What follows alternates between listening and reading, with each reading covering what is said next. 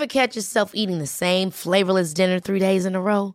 Dreaming of something better? Well, HelloFresh is your guilt-free dream come true, baby. It's me, Kiki Palmer. Let's wake up those taste buds with hot, juicy pecan-crusted chicken or garlic butter shrimp scampi. Mm. Hello Fresh. Stop dreaming of all the delicious possibilities and dig in at HelloFresh.com. Let's get this dinner party started. There's never been a faster or easier way to start your weight loss journey than with PlushCare. PlushCare accepts most insurance plans and gives you online access to board-certified physicians who can prescribe FDA-approved weight loss medications like Wigovi and Zepbound for those who qualify. Take charge of your health and speak with a board-certified physician about a weight loss plan that's right for you. Get started today at plushcare.com slash weight loss. That's plushcare.com slash weight loss. plushcare.com slash weight loss. Hey, it's Ryan Reynolds, and I'm here with Keith, co-star of my upcoming film, If, only in theaters May 17th. Do you want to tell people the big news?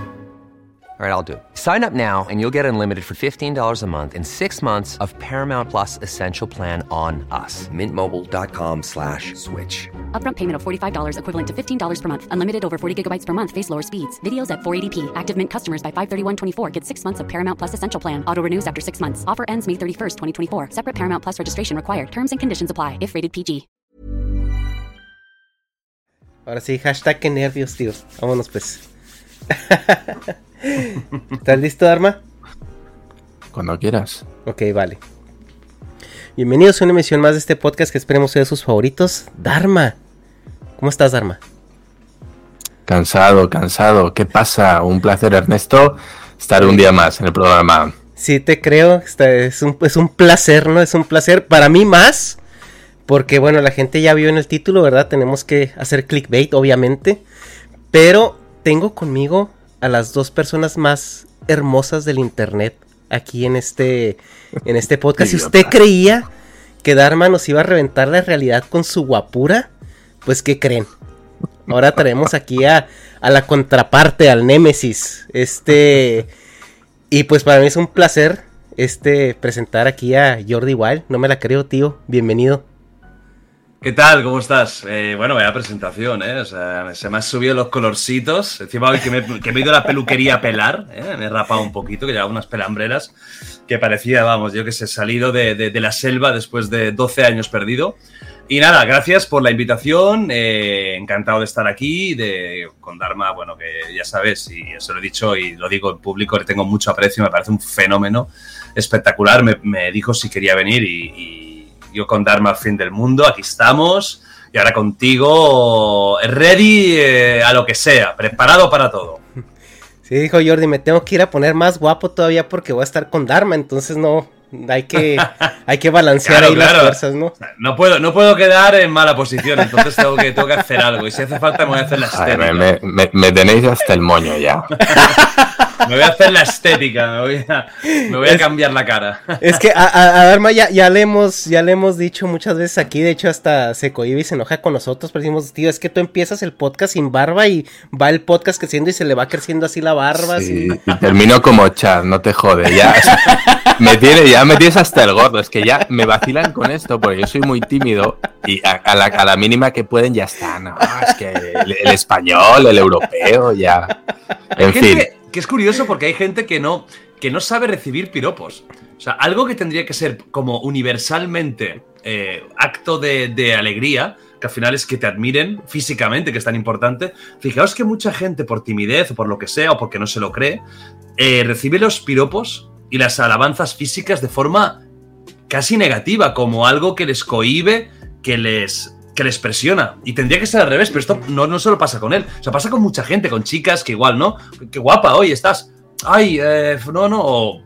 Es como una timidez eh, exacerbada. Es curioso, ¿eh? sería para analizar por qué, por qué pasa eso. Por qué, por qué hay esta, a veces esta, este rechazo a los, a los piropos, ¿no? El síndrome del patito feo, yo qué sé, tío. Yo nunca me he comido, nunca me he comido un colín, entonces cuando a mí me dicen, no, que qué guapo, que no sé qué, siempre es como, ah, ya me estás tomando el pelo, ¿no? Como, De hecho, ¿te estás viendo de mí? ¿Es en serio o, o estás de broma, no? No me, creo, lo de- lo- no me creo del colín en Japón, ¿eh?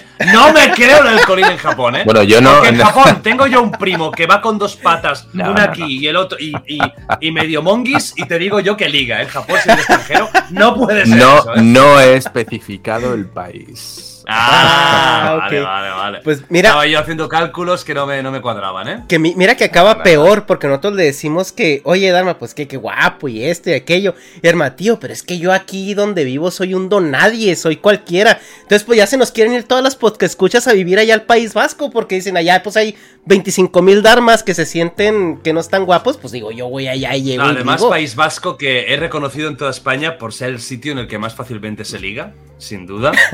Eh, las chicas más abiertas a nivel de conocer a chicos de toda, de toda la península ibérica. O sea, Sí, no, Modo- lo he modo escuchado, ironía lo he on. escuchado, eh. modo ironía, modo sarcasmo Sí, lo- activo, ¿eh?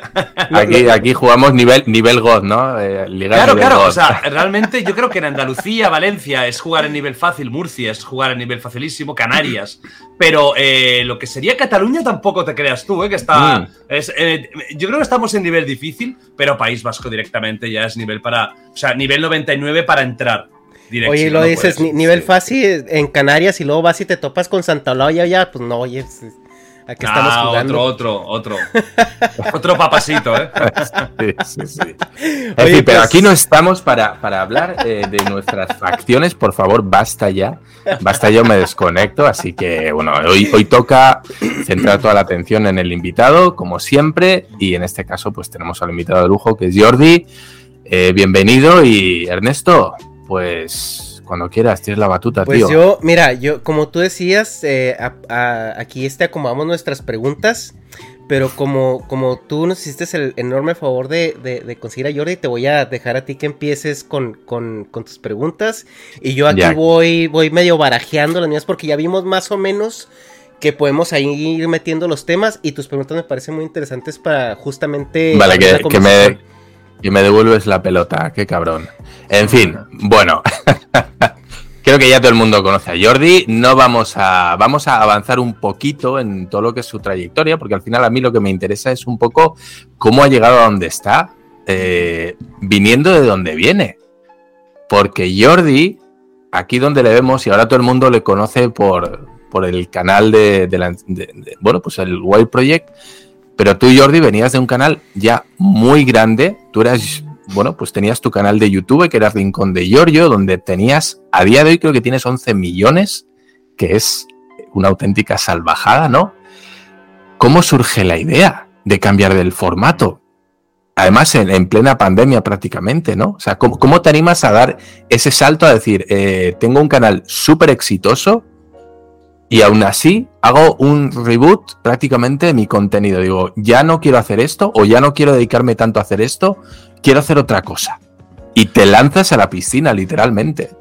Sí, el, el Rincón tiene, sí, casi 11 millones y medio y eh, la verdad es que ahora está, yo creo que en su mejor momento. Subo muchos menos vídeos, pero, por ejemplo, ahora he hecho la semana de Halloween, que eran eh, siete vídeos seguidos, todos mu- con muchos millones de visitas, ¿no? En, en- al momento, o sea, es rollo, pues si lo saco a las 5, a las 5 días siguientes ya tiene 900.000, un millón y medio, lo que sea. O sea, que, que el Rincón de Giorgio no está muerto. Está, creo que está más vivo que nunca. Sí que es cierto que mi canal principal ahora mismo es The Wild Project, ¿no? ¿Cómo viene lo de Wild Project? Pues yo siempre lo he explicado. Es una, es una pequeña anécdota, es una pequeña tontería, ¿no? The Wild Project nace yo conduciendo. Estaba conduciendo, estaba regresando de casa de mi ex, que vivía un poco lejos de mí en ese momento. Y estaba en el coche y estaba harto de escuchar música. ¿eh? Dharma, ya sabes que tú y yo somos del heavy metal. Pero lo típico que dices, hostia, ahora no me apetece, ahora quiero escuchar gente hablando. Entonces pensé, hostia, pues la radio. La radio, en esa hora, que era tarde, una mierda. Había tarot, eh, consultas sexuales para viejos. Y digo, bueno, ¿esto qué es? Vale, podcast. Y no encontré ni uno que me hiciera a Tilín en español. Digo, hostia, no hay ni uno, ¿eh? Porque me gustaba mucho Joe Rogan. Pero en español, que aunque yo hablo bien inglés y entiendo perfectamente el inglés, tu lengua eh, siempre es algo especial, ¿no? Es como, la, es como engrasar todo, te lo engrasas bien con tu lengua. Y no había ninguno. Y hostia, pensé, coño, tío, ¿por qué no hago yo uno? Surgió así, me acuerdo eh, perfectamente, estaba en el coche y pensé, hostia, ¿por qué no hago yo uno? Porque al final, mira, eh, eh, hablar se me da bien, comunicar se me da bien, tengo ya eh, el conocimiento de cómo hacerlo a nivel de cámaras, a nivel de cómo funciona YouTube, porque yo tenía claro que iba a empezar en YouTube. Y así empecé. Y, y, empecé haciendo pues un programa que era un podcast a la semana, que era el formato de uno versus uno, es decir, yo y un invitado.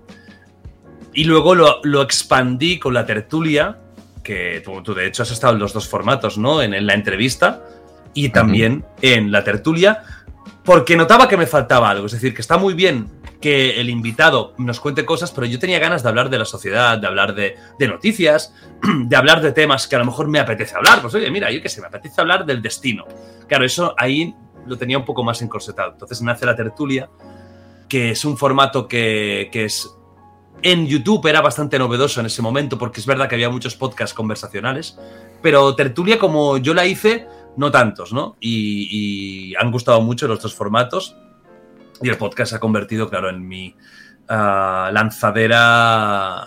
Si yo ya, como tú bien dices, yo ya tenía un canal de mucho éxito, pero el podcast me ha dado otro estatus, otra historia. Es como otro cuento, otro público mayor, además del, chavalín, que lo sigo manteniendo. Y es como que me ha conseguido mi mejor momento, ¿no? En, en mi trayectoria, en, como, bueno, como figura mediática o como lo quieras llamar. ¿Ha sido esto algo planeado? ¿Tenías pensado este nivel de éxito? ¿Tú te hacías una idea de a dónde podía llegar? ¿O dijiste, mira, eh, voy a probar? Ya, ya que vemos que no es por cansancio de tu canal original, sino que, pues bueno, pues la inquietud de querer probar algo nuevo, ¿no? ¿Pensabas que podías llegar a esto? A ver, eh, yo soy ambicioso. Cuando hago algo, lo hago para llegar al, máximo nivel eh, sin amargarme la vida, que eso es algo que sí que he aprendido con los años. Entonces, ¿pensaba que sería tan rápido? Pues quizás no. Eso sí que te, te lo tengo que reconocer, porque es verdad que The Wild Project empezó y rápidamente ya fue un éxito. Y veníamos de algún podcast de youtubers que no habían ido nada bien, como The Busmichu, que fue un desastre a nivel de crítica eh, sí. y de duración, porque creo que en una temporada no, no continuó, ¿no? Entonces yo ya venía como, hostia, esto va a ser la segunda vez que pasa algo así. Y no, y no, y de, y de hecho se ha convertido en el número uno del mundo en español, uh -huh. que es algo muy heavy, muy bestia y que a veces no me doy cuenta de, del impacto, ¿no? Claro, ahora mismo me cuesta, me, como hace tan rápido, me cuesta pensar. Yo cuando empecé pensaba que sería el número uno. Yo creo que en algún momento lo pensé porque yo ya venía de, de realmente de tener mucho éxito. La pregunta buena es cuando yo empecé el Rincón de Giorgio, pensaba algún día que llegaría ahí ahí sí que era un poco más quimera, pero yo aquí, quieras o no, yo ya venía de saber lo que era la fama, de, de, saber lo que era tener, creo que cuando empecé el podcast, no sé qué tendría, 9, 10 millones de suscriptores, eh, que tendría 2 millones en Twitter, o sea, yo ya venía de, un, eh, de saber lo que es esto. Entonces esto ha sido como la confirmación y un cohete que me ha propulsado, pero yo ya venía en una lanzadera. Entonces, mm. eh, Creo que sí, creo que sí que pensaba que podía llegar a estas cotas. Tan rápido quizás no. También es cierto que la pandemia, aunque yo no empecé en la pandemia, yo empecé justo antes, yo no sabía que iba a pasar esto. De hecho, sí. tengo un podcast que me estoy riendo del COVID. Porque es que, que son, claro, imagínate, es súper premonitorio. como dos, siempre. dos episodios, ¿no? Antes de, antes de la pandemia, o, o tres, porque creo que construiste el dos. estudio y todo. Uh -huh. Dos, dos, dos, dos, dos. Uno, eh, eh, ya había rumores, ya había rumores de que hay una enfermedad en China, tal, y aquí decíamos, coña, sí, bueno, nos ponemos todos en, una, en un almacén y que se contaminen y ya está, venga, acabamos con esto. Y luego el segundo vino Pablo Barrecheguren, que es eh, una persona pues, de ciencias, incluso con él hablé del tema, ¿no? Hablé de, oye, pues si el COVID este, y él mismo dijo, bueno, pues no hay para tanto, la verdad. Y luego ya fue tres días después o cuatro, nos encierran a todos y yo hago un último podcast que es el tercero que hice. Ese, ese fue, fue, muy surrealista porque yo salí de casa y de verdad que viví una película. O sea, es la única vez en mi vida que, o de las pocas que yo he vivido una película. Yo salí, me acuerdo, iba para el estudio, que encima está céntrico, las calles vacías. Y sobre todo me acuerdo del silencio. No se escuchaba nada y eran las 5 de la tarde. Y era rollo, guau, ¿esto qué? Esto es el fin del mundo, o sea, esto es el apocalipsis. Entonces, estabas esperando que saliera una horda de zombies de la esquina, ¿no? ojalá, ojalá. Yo, me hubiera encantado. Así que creo que es momento de comprarme un perro. Sí, sí, ah, bueno, esto, eso, mira, yo, yo, yo, no, yo no puedo quejarme porque sería un hipócrita. Eh, yo tuve la suerte de pasar el confinamiento en una casa con patio, a las afueras, es decir, eh, yo he vivido un confinamiento muy guay. Si no fuera porque estaba separado de, de mi pareja en ese momento eh, y porque, ¿sabes? Eh, hablabas con los amigos y tal y alguno estaba más jodido, yo realmente, si hubiera durado el doble, a ver, estaba harto, tenía ganas de ambientillo, pero podría perfectamente.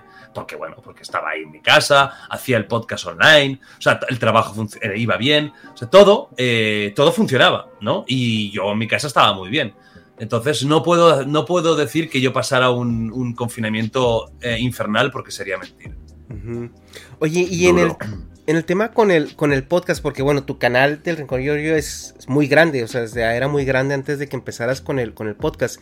Pero por ejemplo, yo de este lado eh, eh, del mundo, o sea, sí se escuchaba Jordi igual, pero como que era, como que era un poquito más, un poquito más de nicho, o era un poquito más, este, como contenido, la esfera que tocaba. Y yo, yo ahorita veo que con el podcast te fuiste al mainstream, pero, pero lo, reventaste. Ahorita no, yo creo que no hay ninguna persona que no conozca el nombre de Jordi igual. ¿Tú notaste ese, e, e, ese cambio, esa apertura hacia otro público? Sí, yo también se tiene que decir que cuando hablas de tu, de tu lado, hablas de Latinoamérica, de México, de, Estados Unidos. Sí, de, ajá, de, esta parte de. Bueno, eh, yo creo que principalmente vendría siendo eh, la sí, México, Estados Unidos. México. A ver, es que lo que pasa es que también se tiene que ser realista, ¿no? Yo tengo que ser también sincero con, mi trayectoria.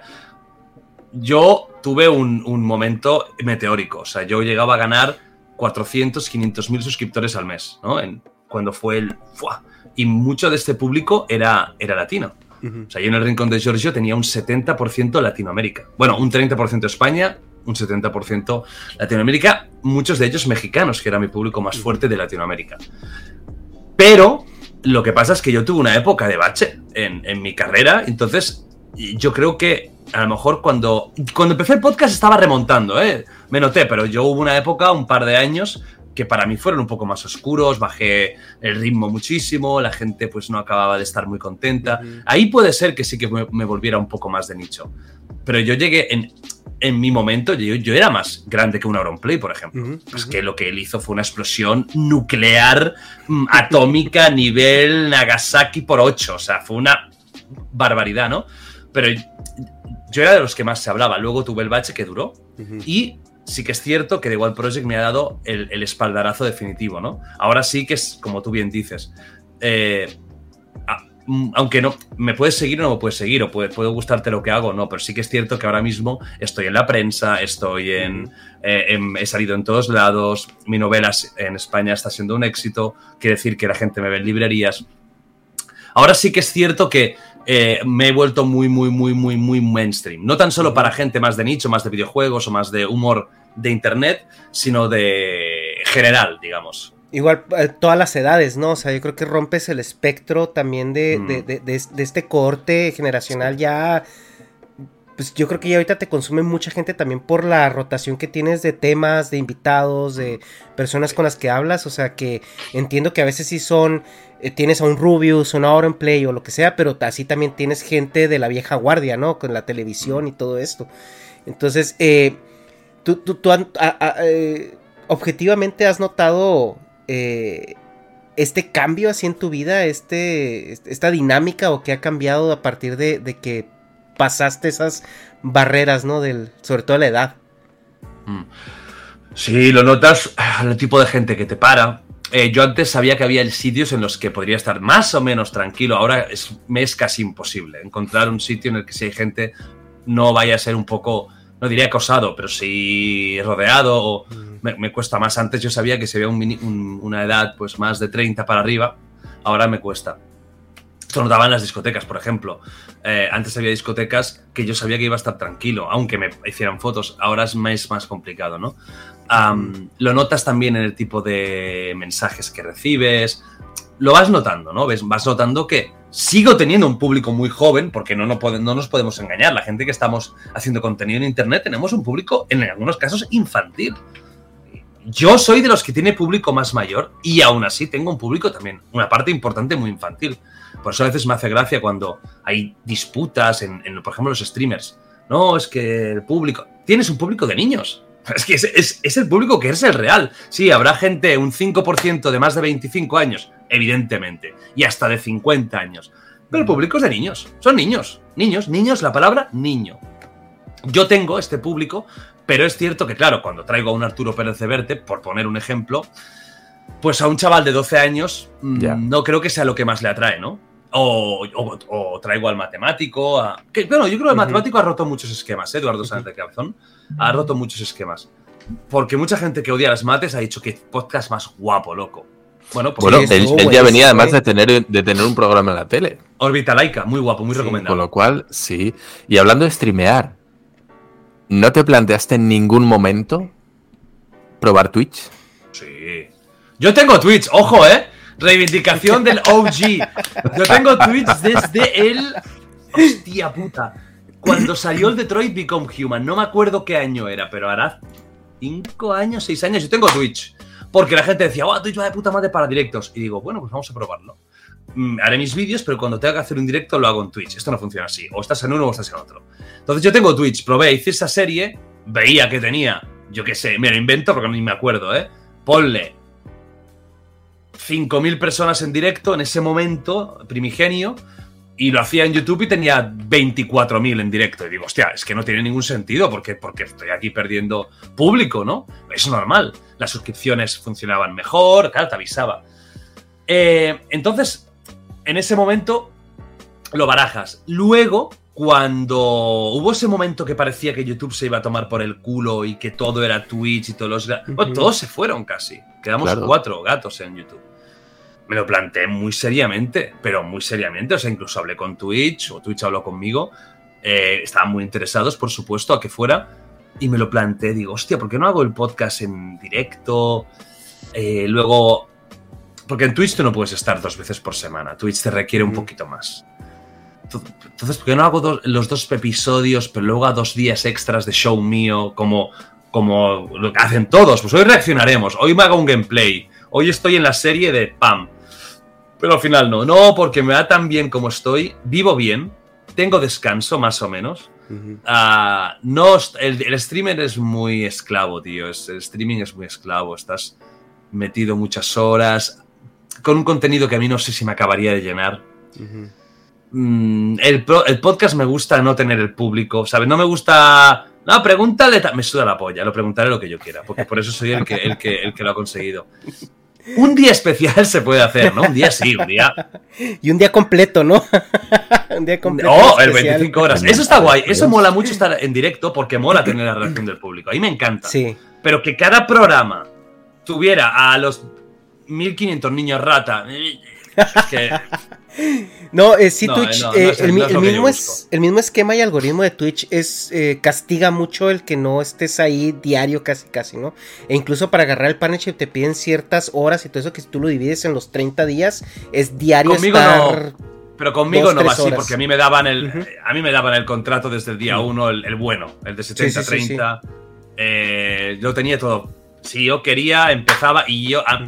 Cuando ya eres alguien como yo, que tienes tanto nombre, eh, el algoritmo te suda la polla. Vas aparte del algoritmo. Es decir, ya tienes una masa de gente que te va a seguir. O sea, por lo tanto, no, más que eso, el problema era cómo se trabaja en, en- en Twitch, ¿no? ¿Cuál es el formato de, de directo? ¿Es lo que yo quiero hacer con mi vida? No.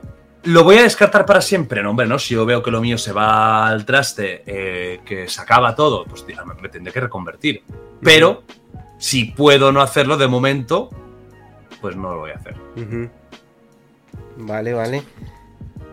Y bueno, hablando de las entrevistas, eh, digamos que es un formato compartido, porque al final tú eres el director, eres el presentador, pero sin invitados. The Wild Project eh, no tendría una trayectoria larga. Cuéntanos qué criterios sigues tú a la hora de seleccionar tanto invitados como tertulianos. Aquí hay una cosa con el tema de, de lo- de los entrevistados que, los, que la verdad es que estoy muy contento de, de la gente que me ha permitido conocer. También es cierto que hay veces que la gente eh, creo que infravalora ah, mi parte o la parte del entrevistador, ¿no? Porque creo, creen que es muy fácil tener a según qué persona y, y que la conversación sea fluida. Eso es una puta mentira. Ujú. Y es, es tan fácil como mirad 20 entrevistas de alguien y, y comparadlas todas. Todas son diferentes. Todas son diferentes. Creo que una de las grandes virtudes que he tenido es que he conseguido que casi todo el mundo que venga a The Wild Project saque cosas interesantes. Y eso no es nada fácil, lo digo en serio, no lo digo para echarme flores, lo digo porque es la realidad, no es fácil. tienes que saber empatizar bien con el invitado, tienes que saber hacerle sentir cómodo. He tenido a gente con fama de, no querer dar entrevistas, directamente no darlas, ser una persona un poco arisca, y se han sentido súper cómodos, bien tratados, hablan lo que quieren, no hay límite de nada. ¿Que me quieres contestar durante 45 minutos? Hazlo. Yo no voy a decir nada. Entonces, esto es una parte que a veces también yo creo que se infravalora un poco, ¿no? De mí de cualquier tipo de formato así. Es muy importante la otra persona. Em, pero en cuanto a, a- a los entrevistados, te podría decir mucho. O sea, desde, desde em, lo bonito que es que vengan a, a muchas veces a pecho descubierto. Lo notas, ¿eh? que vienen a soltarlo todo. Incluso antes de la entrevista te lo dicen. Ya, a mí pregúntame lo que quieras, que yo contigo estoy tranquilo. Desde eh, lo que me ha permitido aprender. Muchísimo, muchísimo. O sea, he aprendido un montón de gente súper buena en todos los aspectos. No solo técnico, sino también a veces aspectos de pensamiento. De decir, hostia, me está haciendo reflexionar, ¿no? Y el, el- el formato que yo utilizo para decidir quién viene es muy sencillo. Solo hay como pocas reglas. Una es que esa persona me tiene que caer bien. Eso es básico. Yo tengo que sentir algo de simpatía por esa persona porque hay gente que me parece muy interesante, pero que me cae como el culo, no va a venir porque no, porque no tengo ninguna necesidad. Luego, que sean personas interesantes. Claro, a veces hay gente que me escribe, guau, mira, mi padre es panadero toda una vida. Digo, hostia. Sí, está bien, una, una persona anónima puede tener una historia que contar, por supuesto.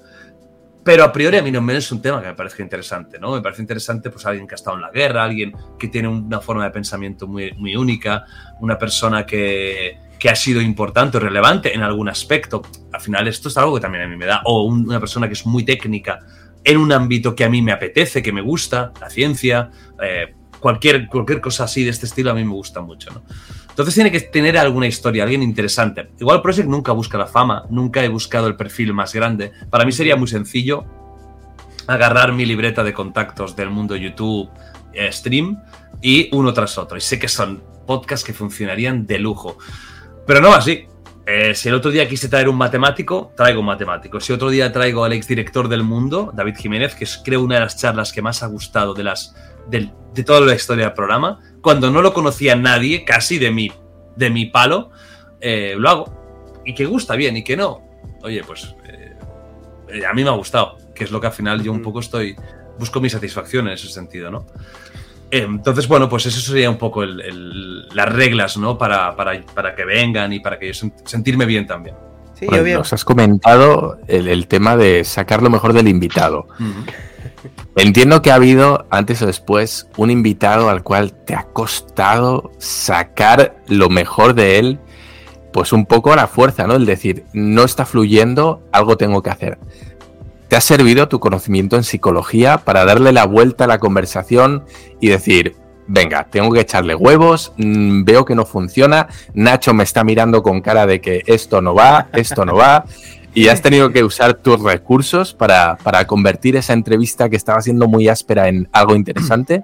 Nada, más que lo de psicología, que yo cuando estudié la, la carrera te dan conceptos técnicos y te dan y nombres y tal, pero a partir de aquí, una persona tiene empatía o no tiene. O la puede ganar, pero no te la enseñan en la carrera. Sobre todo yo creo que es empatía y es... Ay, ¿por qué no decirlo, no? O sea, la empatía te sirve para, para apoyar, para manipular, para convencer, para hacer sentir bien, para muchas cosas te puede servir, ¿no? Para el bien y para el mal. Em, ha habido momentos en los que sí, te das cuenta, ¿no? Durante la charla, yo me doy cuenta, digo, uy, hoy tenemos un día más complicado. Porque habla poco, es muy monosílabo, o porque te pensabas, que eso me ha pasado más de una vez, que iba a ser la bomba, pero luego, oye, pues no es tan, pues no mola tanto.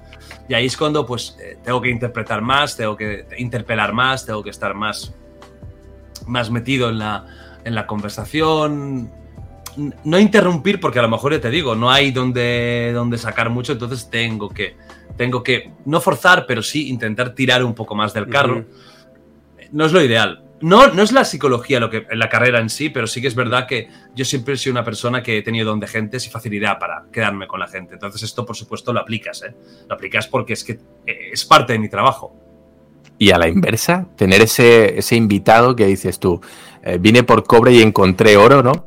Alguien que te hace, que te hace el programa el solo. Hay gente que ya lo sabes que va a ser facilísimo. Cuando viene un Iker Jiménez, por ejemplo, un tío que toda la vida en la tele, que es un mega comunicador. Pff, a ese le podría decir buenas tardes, cuéntame algo, dos horas después digo, bueno, ya hemos acabado el programa. Se notan las tablas, ¿no? De la gente. Hombre, buah, te digo. Uf, eso, es- eso, esos son tirados, esos son programas tirados. O gente que habla mucho y que, que encima tiene gracia hablando. Sí. Incluso youtubers, ¿no? Un Chocas, un Illo Juan, o sea, son súper fáciles de hacer. Porque son gente que está acostumbradísima a charlar. Entonces, cualquier tema que saques, sabes que tienes ahí, tienes buena conversación. Eh, y es un regalo, sí, hombre, está muy guay. O cuando, te- o cuando dices, David Jiménez, por ejemplo, ¿no? Que lo pongo como ejemplo porque es de los últimos. Hostia, yo pensaba que iba a estar bien. Pero luego cuando terminé, me acuerdo de pensar, madre mía, que esta entrevista es una puta bomba. O sea, habla de- de- del tema de la guerra, cuando era corresponsal, cuando es director de, de un diario de los importantes de España, cómo le intentaba manipular los políticos, los empresarios. Todo es una locura. Y eso me di cuenta, mientras estaba en conversación, digo, guau, es que este, a este tío no tengo que decirle mucho. Con poco, él mismo ya sabe lo que tiene que decir, lo que no. Es un periodista de raza, ¿no? Entonces, es- es- estos casos son muy chulos. La mayoría de gente que traigo es, es- muy fácil. O sea, me he encontrado pocas veces con esa situación de decir, vale, me esperaba oro y me están dando pata de palo y, y- y maderón del malo, ¿no? De- Que toca remar, ¿no? gusanitos dentro. Remar en cajeta. Sí, sí, Eh, remar ahí con cajeta y con agujeros. Oye, y algo que yo te quería preguntar es acerca de la, la autogestión de la fama, porque obviamente ahorita ya, vaya, o sea, yo me acuerdo que antes ver a alguien en la tele era, güey, era lo, lo más y en el cine, olvídate, no se tocaba, ¿no? Incluso la gente del cine no bajaba la televisión y la gente, o sea, era, era muy, muy, muy marcadas esas líneas, e incluso, bueno, yo, yo soy más, más o menos de su quinta. Entonces yo tengo eh, esta, es- esta noción de la evolución de Internet, ¿no? Y la evolución de YouTube y cómo, cómo pasaron de ser esos, esos de YouTube, así este, menospreciados, a, a- a donde, oye, ¿quieres venir? Ven acá, ven a mi programa de televisión, quiero... ent-". Y ya, ya ustedes son más famosos que la gente de televisión, incluso del cine. Es un estatus de celebritismo a lo mejor un poquito diferente, pero, pero la fama está ahí. ¿Cómo, ¿Cómo autogestionas tú esa fama? Porque bueno, tú eres, tú eres tú, tú eres una empresa, ¿no? Y esa empresa va, va, va derivando en otras cosas, pero al final de cuentas tú tienes que, que decidir a dónde va tu contenido, a dónde va tu persona, cómo mantenerte centrado para seguir trabajando y no perderte en, en ese estatus de celebridad que tienes ahora. ¿Cómo, ¿Cómo lo haces para manejarlo y autogestionarlo? Mm. Esto es algo que nadie te enseña, no, no, no hay eh, cuando estás en tercero de primaria la asignatura de la fama. Venga, capítulo 1, Stalkers. Capítulo 2, las chiquillas. No, no. Ever catch yourself eating the same flavorless dinner three days in a row? Dreaming of something better? Well, HelloFresh is your guilt free dream come true, baby. It's me, Kiki Palmer. Let's wake up those taste buds with hot, juicy pecan crusted chicken or garlic butter shrimp scampi. Mm. Hello Fresh. Stop dreaming of all the delicious possibilities and dig in at HelloFresh.com. Let's get this dinner party started.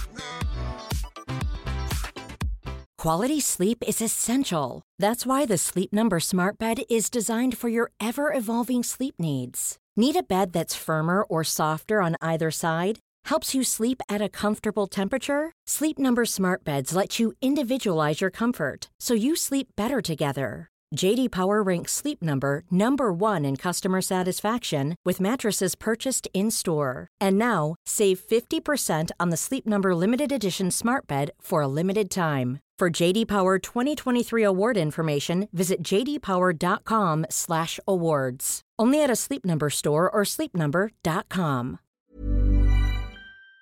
No, eso lo, va- lo vas. Eso a lo mejor sería capítulo 7. Eh, lo, vas, lo vas aprendiendo sobre la marcha. Lo vas aprendiendo sobre la marcha. Cada uno lo lleva diferente. ¿eh? Cada, cada uno lleva la fama de una forma diferente. Hay gente que lo lleva muy bien. Hay gente que lo lleva horrorosamente mal. Hay gente que lo lleva mix. También hay momentos. Mira, lo primero es que te adaptas, eso, es- eso está claro. Ta- También decías una cosa interesante, ¿no? Antes de ir quizás al meollo, que es el tema de, de que antes nos tenían como, como fama de tercera, o de cuarta, o de quinta, ¿no? Eran como estos del frikis, cuatro frikis de internet. Y esto es así. O sea, yo lo notaba y lo notábamos todos, que éramos cuatro las nociones que éramos cuatro mataos. Cuatro mataos, claro, de repente pensaban, hostia, cuatro mataos. Y ha ganado un millón de euros en un año el matado este. Dice, ey, ey, ey, que a lo mejor no está matado, ¿eh? Claro, claro, cuidado, que a lo mejor el matado eres tú. Y eso fue un choque, eso fue un choque. Porque es como, coño, pero ¿esto qué es? Estos tontos. Y yo también lo entiendo, porque si eres un tío de 50 años y ves a cualquier youtuber de la época, ¡Wow, Dios mío! guau", Es, es otro lenguaje. Es otro lenguaje. Y va a otro público. También es cierto, ¿no? Pero creo que ahora, como bien dices, esto está cambiando por completo. Yo creo que ha ayudado mucho gente como Ibai, que ha fusionado muy bien el formato nuevo con también entrevistas con gente de toda la vida, con, con los periodistas, con el deporte, gente muy top, como Auron, como Rubius, leyendas, ¿no? Que la gente ya sabe que son leyendas. Yo mismo con, con esta fusión que también hago, ¿no? De- del mundo clásico con el mundo de Internet. Creo que hemos sido un poquito los que, los que em, hemos abierto a, al- a lo antiguo, que se den cuenta de que nosotros, de que un tío que se esté todo el día jugando videojuegos tiene tanto mérito como el que está actuando en Hollywood. Al final no deja de ser entretenimiento. El que está actuando en Hollywood tampoco es eh, neurocirujano. Es un tío que le dan un guion, se lo lee y lo interpreta lo mejor que puede. El que está haciendo gameplay, lo mismo. Es un tío que se pone ahí, lo hace lo bien que puede y entretiene. Al final, la, casa- la- la- la clave está en: ¿eres entretenido para cuánta gente? Y esto es lo que vales. ¿A cuánta gente entretienes? Y el tema de la fama, ahora que ya podemos decir que lo único que nos falta, lo único, y, por, y, que, y que tarde y que- o que no llegue, son los paparazzis. No tenemos aún este estatus de eh, con quién nos acostamos o eh, de amorío. Esto aún no lo tenemos, pero lo tenemos más en el ambiente Twitter, que es una puta cloaca. Pero no en la prensa, no, te- no hay la revista. Lo intentaron y, se fue a, a tomar por el culo, por suerte. Lo intentaron, ¿eh? Me acuerdo que yo salía en la portada. La, eh, la Cuore o alguna de estas, ¿no? Que eran. Sí, y no me acuerdo cómo se llamaba, pero era rollo in- intentar hacer lo mismo con el mundo de YouTube. Salía el Rubius, salía yo y, y- y- y qué fuerte que teníamos paparazzis. Me sentí fatal, ¿eh?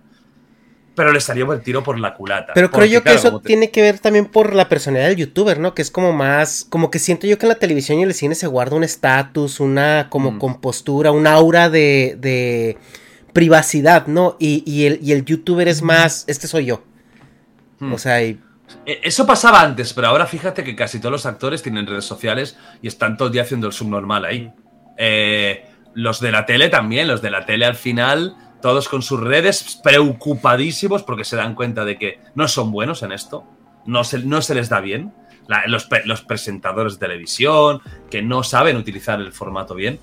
Y, y ves que están preocupados por eso. Eh, Se ha perdido un poco la magia del famoso inaccesible, que a mí me gustaba. O sea, yo cuando era pequeño y veía a un famoso y era como, oh, Dios mío, qué vida. Y ahora el famoso lo ves que está yendo a comprar y te hace un stories y te hace un TikTok bailando.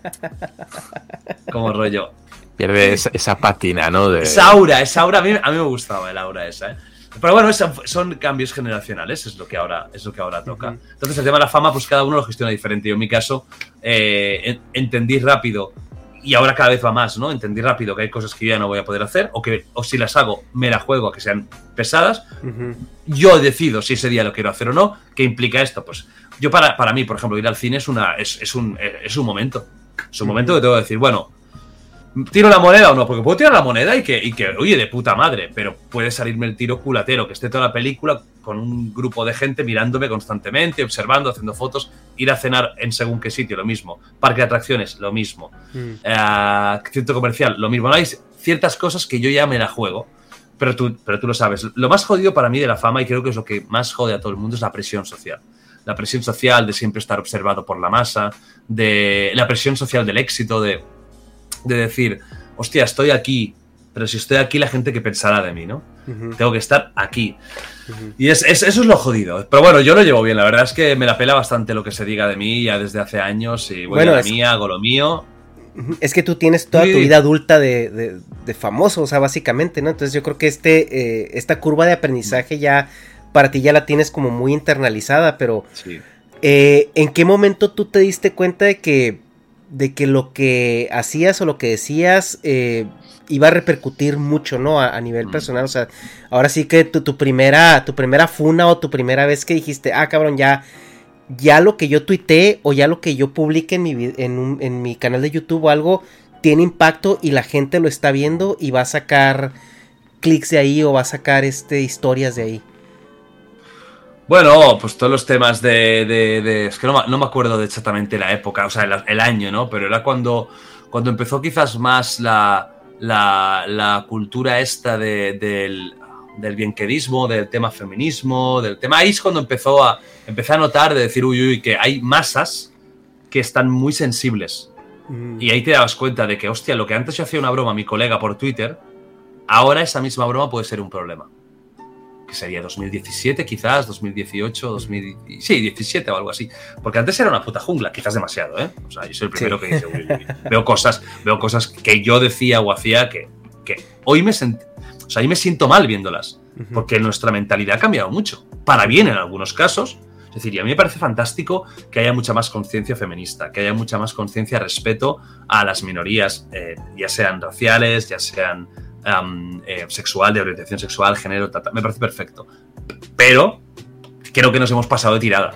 Y hemos llegado a una especie de inquisición extraña en la que, bueno, hay como cámaras de eco en las redes sociales donde grupos ideológicos intentan menoscabar al otro por cualquier tema, ¿no?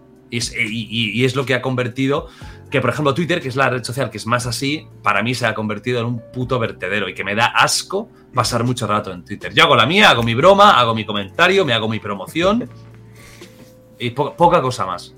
Claro, pero además estamos en un punto en el que ya no son las opiniones que tú viertes, sino en tu caso pueden ser los invitados, porque tienes invitados que son muy cómodos en ese aspecto, un Nate Gentil, un... Pero tienes invitados que son muy incómodos para ciertos sectores. Has tenido a Oriol Junqueras, has tenido eh, Juan Soto Ibars, Pérez Reverte, que son invitados que dependen que ambientes pueden percibirse como hostiles o muy incómodos. Eh, entiendo que esto no lo tienes en cuenta por lo que has mostrado. ¿Te ha causado algún malestar? Eh, ¿Has tenido repercusiones por eso? ¿Te, han, te han intentado funar por, oye, ¿cómo llevas este? Eh, ¿Has masajeado a este con la entrevista? ¿O ha sido poco duro? ¿O demasiado duro, no? Incluso. Que yo sepa, no. A ver, está claro que si yo ahora mismo, cada vez que traigo un invitado de estos, pongo Jordi Wild en Twitter, eh, bueno, no hace falta que venga nadie, lo pongo ahora y me vuelvo loco. Me vuelvo loco, me vuelvo agresivo y quiero salir a la calle a pegar a gente. O sea, es que me, me pasaría eso, por lo tanto no lo hago. Porque es que, y- pero esto, esto se aplica a cualquier persona conocida, ¿eh? Que Messi se busque, que Cristiano se busque, que se busque eh, Risto, que se busque cualquier persona, que se busque Rubius, que se busque incluso gente que cae también como Ibai, como Auron, que Ibai ha tenido problemas de hate. Un tío que es súper blanco, que su humor es para todos los públicos, que es muy correcto. Incluso él, que es como un ser de luz, ha tenido hate. Eh, claro, imagínate, ¿no? Pues imagínate yo que no me corto. Pues en ese sentido, siempre hay los críticos, de siempre, pero es verdad que en, en ese sentido no he tenido casi problemas. O sea, he traído a gente, como tú bien dices, que tiene controversia, pero Julio Junqueras, la gente salió encantada. Incluso la gente que no está de acuerdo con él dijo, hostia, qué tío más interesante para hablar. Con Arturo Pérez de Verte, la gente le encantó el podcast. Y creo que es uno de los tíos que tiene una mala fama menos merecida de todos, porque es verdad que es muy, es muy incendiario en Twitter, pero siempre hay una lógica y no, es, no te va a llamar subnormal porque sí, ¿no? Juan Soto Ibars, que tú puedes estar de acuerdo con él o no, pero lo justifica todo perfectamente. De hecho, cosas que ha dicho, como lo del sí es sí, ha tenido toda la puta razón. O sea, la clavó. Dijo, esta ley es una mierda porque va a provocar que violadores, abusadores salgan antes de la cárcel. Ya lo verás. ¿Qué está pasando esta semana? Esa noticia de la semana. Esa noticia de la semana. Y muestra otra vez, pues, ineptitud en nuestros políticos y, y- y muy poca autocrítica, desde luego. Bueno, no ha habido problema en ese sentido. Hay más si yo digo algo y luego se me saca, se me saca de contexto. Pero hay un momento en el que yo, como pasó en Montero hace un par de semanas, no me gustó lo que dije porque hay una cosa que no estoy de acuerdo. Rectifiqué eso porque no me gustó. A partir de aquí, incluso la invité y está invitada. ¿Por qué no? O sea, ¿qué problema hay? No invita a Oriol Junqueras, que para muchos es el diablo. Podría invitar a Puigdemont mañana. Podría invitar a quien sea, se me da igual. Si me cae, si me cae bien, si noto algo, yo no tengo nada personal contra ella. Pero hay muchas cosas de su pensamiento que no soporto. Y, a- y es- y esta semana la voy a criticar en la tertulia, porque el sí es sí me parece una puta vergüenza. Sobre todo me parece una vergüenza que no haya autocrítica, que no digan, oye, nos hemos equivocado. Vamos a tirar atrás algunas cositas porque se ha liado. No, no, la culpa es que los jueces son machistas. Vete a tomar por culo, hombre, por favor. Oye, Chaval, ahora- Un poco de autocrítica, no pasa nada, nos equivocamos todos. Sí. Ahora vamos a, vamos a ser sinceros. Si te dice que sí, y vas a tener una entrevista dura, ¿eh? No. No porque, ¿No te parece? no, porque creo que soy suficientemente maduro y estoy seguro que ella también, como para tener enfrente a una persona quizás con puntos muy discordantes y que se pueda tener una conversación educada. Como pasó, por ejemplo, con el debate de comunismo que hice entre Juan Ramón Rayo y Roberto Vaquero. Dos personas que no tienen absolutamente nada que ver, pero que pueden mantener una conversación. Yo estoy seguro que una- con una Irene Montero yo podría mantener una conversación perfectamente. No es Sin ninguna bestia. Está también mucho más demonizada de lo que es realmente. Que para mí ah, no tendría ni que haber seguramente un Ministerio de Igualdad, porque yo los temas de igualdad los metería en cada uno de los sectores en los que hiciera falta. Lo he dicho muchas veces y me mantengo. Pero no la veo como tan desastre como muchas veces eh, desde algunos puntos eh, que parece que directamente sea el demonio o sea eh, una persona que no pueda ni caminar. Entonces yo podría tener una conversación seguro. Y hablando de demonizar, ya que tenemos aquí a Ernesto, eh, vamos a ¿A sacar un pequeño, un pequeño tema eh, por la parte que te toca. A ver, ¿qué? Rubi- Rubius, Auronplay. ¿A mí? eh, ¿cómo, ¿Cómo se saca? Sí, por las. Por lo que comentaron. Ah, porque aquí Eslan. ¿Cómo parecen los Eslan, ¿no? Porque aquí parecen los Eslan. ¿Cómo se saca de, de- de contexto en una conversación que es entre colegas? Porque al final no termina de salirse de ahí. Es una conversación entre colegas y la repercusión que puede tener un comentario más o menos acertado, pero que de puertas para adentro todo el mundo lo hace. ¿Qué, qué- qué- qué te parece a ti este tipo de sacada de tiesto? Ah, con ¿Me preguntas a mí o a? Ernesto? A ti, a ti. Ah, vale, vale. Buah. A ver, mira, te vamos a poner porque. Espérame, porque Ajá. ya lo platicamos de Arme y yo. Y, y- y yo, siendo mexicano, yo no veo problema con lo que ellos comentaron. Eh, eh, sin embargo, no están equivocados, ¿eh? O sea, obviamente ve- ve- ve- ve- venir, a, venir a México por, por para recibir un premio que a lo mejor no les, no les ofrece nada a ellos con los monstruos que son, es una inconveniencia y es una es, es- es incómodo, o sea, güey, porque yo voy a tomar mi tiempo, voy a dejar de, de producir mi contenido, de ganar dinero por ir a unos premios que no me ofrecen nada, o sea, no, no me dan nada. Sin embargo, me están metiendo en una en una controversia que yo nunca busqué y que es completamente innecesaria, ¿no? O sea, es, es lo que, o sea, yo yo honestamente eh, los justifico a ellos en su en, esa reticencia de, de- venir a, personarse a unos premios que a lo mejor pues no les llama la atención, ¿no? Mira, aquí hay varios puntos. Uno, evidentemente, como dice Dharma, es una conversación de amigos. No hay nada que si te lo puedas tomar en serio desde que Auron dice que si el avión van a tener problemas con la verga. O sea, es que. O sea, ¿Cómo te puedes tomar colegueo. en serio? O sea, una, una conversación de vacileos, porque se están vacilando, al final son Ajá. dos latinos, dos españoles, en el que se están vacilando mutuamente. Están haciendo coña, están haciendo broma que ya de esto se saque como un problema real de, de Latinoamérica versus España, me indica que, como he dicho antes, buena parte del público que ve este tipo de eh, entretenimiento o es muy infantil, o son muy niños, o son muy tontos. Y yo creo que, yo creo que es más la primera que la segunda. Es decir, son gente muy infantil, con muy pocas tablas, eh, muy literales, por lo tanto, muy poco culturizados, porque les falta, es normal. Entonces, es normal que un niño lo enfadas más rápido, porque te- ha, vivido menos, ¿no? Esta es una. Dos. Hostia, eh, también hubo problemas con Alex Capo y tal. Vamos a ver. Negar que Latinoamérica es 14.000 veces más peligrosa que Europa es que es de ser. Si no lo aceptas, es que eres, es que eres muy tonto. O sea, es que Latinoamérica es más peligrosa. Pues si yo he ido a México cuatro veces, no me ha pasado nunca nada. Tengo amigos mexicanos, he estado en Argentina, en Buenos Aires. Y evidentemente no significa que pongas un pie y te maten. Claro que no. Y estas son bromas que hacemos. Yo hago mucho vacile con las pistolas y todo eso. Lo hago de- con el cariño porque yo adoro Latinoamérica. Os lo he dicho antes, el 70% de mi público en el Rincón de Giorgio era latinoamericano y siempre me han tratado 10. Y han entendido mi humor. Me han, han sido súper cariñosos.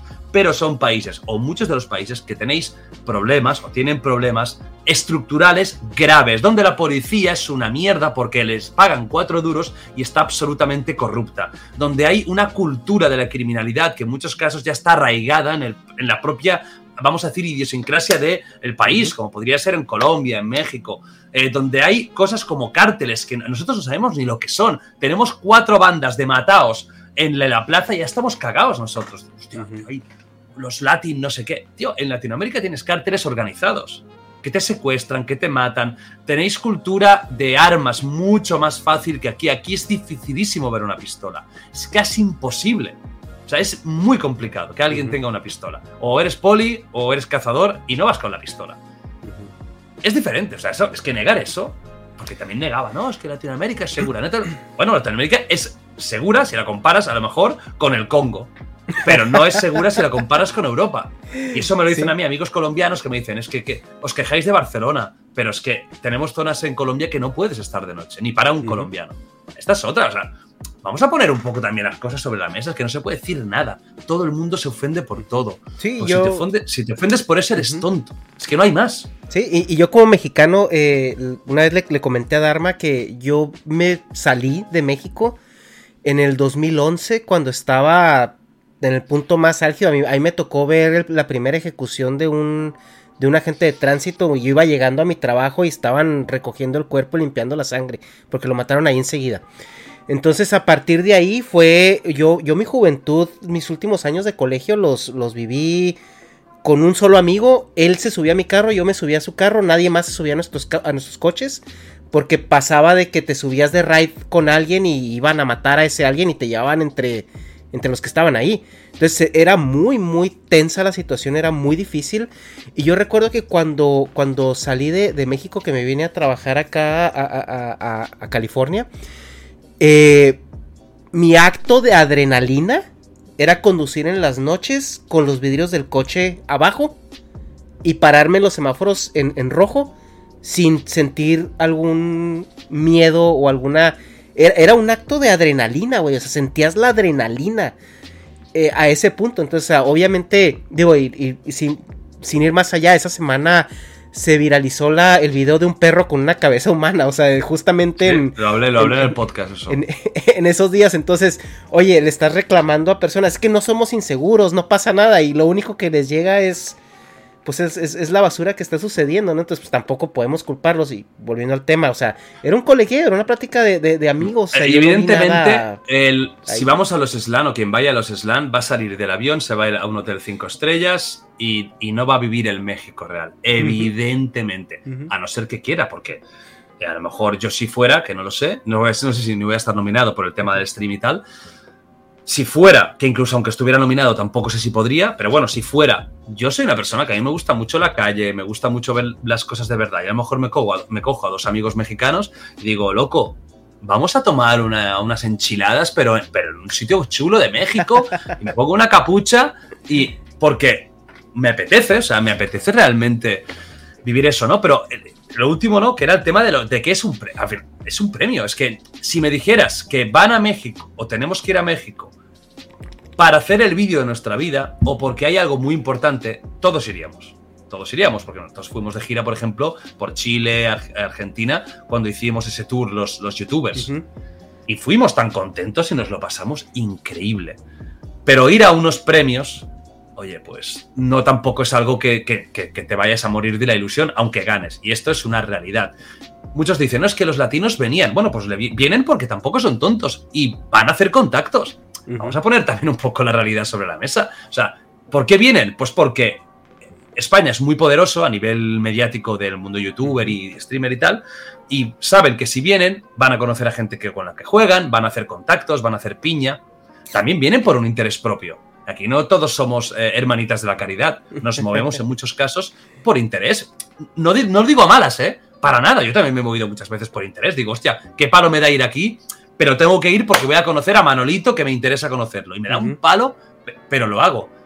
Pero también lo hacen ellos. Entonces, si di- había gente, no, es que siempre tenemos que ir los latinos a Barcelona, bueno, o a España. Bueno, se, se ha hecho un premio. No se ha hecho más, solo ha habido una gala. Tampoco no están cada dos por tres trayendo a gente de Latinoamérica. Y evidentemente España eh, ha sido muy importante a nivel de- del mundo del stream, ¿no? El más grande del mundo es Auronplay, a nivel de cifras. A- antes es verdad que había Germán, pero la otra gran estrella era Rubius, la otra gran leyenda. Había gente muy top aquí, entonces es normal que en España haya habido mucho movimiento. Justo, ¿no? Y es lo que comentábamos, Darma y yo digo, es que tú vas por un networking, que vas buscando a lo mejor algo que te pueda ayudar, a lo mejor una marca, o sea, si los premios fueran de YouTube y YouTube te dijera, güey, te quiero aquí, te necesito aquí, te pago tu, tu que vengas y todo, dices tú, bueno, pues ya es queda, queda bien con la marca o lo que sea. Pero, tío, ¿qué, qué networking le puede beneficiar a Auronplay o a Rubius o a, a estas personas? ¿A, a- a qué van a México? ¿A qué les, o sea, ¿cuál es Por el ilusión. beneficio? La única no? razón que fueran allá- es por ilusión. Más allá de a Ya lo está, mejor no conocer México, pero digo, si yo, yo quiero conocer México, yo me voy en un tiempo que yo quiera, a lo mejor que esté baja la monetización, a lo mejor que yo tenga, yo tenga programadas mis vacaciones y me voy a Cancún o me voy a, a lugares que a lo mejor me interesen más. Sí, no, no. Es, que es, es que es, es que es la realidad, es que al final, joder, y, y hablamos, por ejemplo, de, de Auron, que Auron, si no lo sacas a un metro de su calle, es muy difícil. Porque es así, porque es un tío casero. O sea, ¿lo- lo- ¿vas a decirle que vaya a México? Si, el otro- si la otra vez a Barcelona no fue. ¿Por qué? Pues porque es muy comodón y es así. Y, es, y, es- y también es ese punto que tiene ya carismático y al meme, ¿no? De Sí. Auron. Entonces, no pasa nada. Oye, eh, ¿qué le vas a pedir? ¿Que, que se haga todo el viaje para recibir un premio? Pues lo más probable es que no vaya. O, Oye, o y- Rubius no lo sé si, Nos da palo a todos. Sí. Eso ya te lo digo yo que lo he hablado. Nos da pereza a todos. Otra cosa es que al final la pereza la puedes dejar a un lado e ir. Pero nos da palo a todos. A todos. Oye, Para ir a un premio. Es- esto, esto quisiera, eh, tú has sido también muy abierto en tu crítica de cómo el Internet está influyendo ya en, nuestra vida personal, sobre todo la cuestión el anonimato en Internet, que yo creo que ya también es un problema y hay que empezar a, a- a buscar mecanismos para regularlo, o sea, porque al final de cuentas, o sea, no sé si a ti me imagino que si te han llegado amenazas, si te han llegado de que te voy a partir y esto y aquello, y es muy difícil eh, tener una rastreabilidad en cuanto a, a quién te está quién te está jodiendo, ¿no? Y en estos temas de la funa, en estos temas de las cancelaciones y todo esto es muy fácil hacerlo detrás del anonimato. Eh, en- eh, obviamente hay, hay dos líneas, ¿no? Hay gente que dice que, que hay que proteger el anonimato en Internet. Pero es verdad que ya el Internet es parte de nuestra vida, incluso más parte de con lo que interactuamos físicamente, ¿no? O sea, tenemos incluso relaciones significativas a través de Internet, sobre todo esta pandemia exacerbó todo eso, ¿no? Yo ahorita, mis mejores amigos no es gente que yo haya conocido en persona. Hay gente que yo le he visto a lo mejor una vez, a Dharma yo lo he visto una sola vez en mi vida en persona, y es uno de mis mejores amigos. Entonces, esa noche inolvidable, esa noche Sí, esa no- sí, inolvidable. esa noche inolvidable De fue- pasión, ajá. sexo absoluto. No, y luego te, y luego te eh, cuento en- lo que pasó con Kira en. Japón, ¿eh? Pero- El mezcal.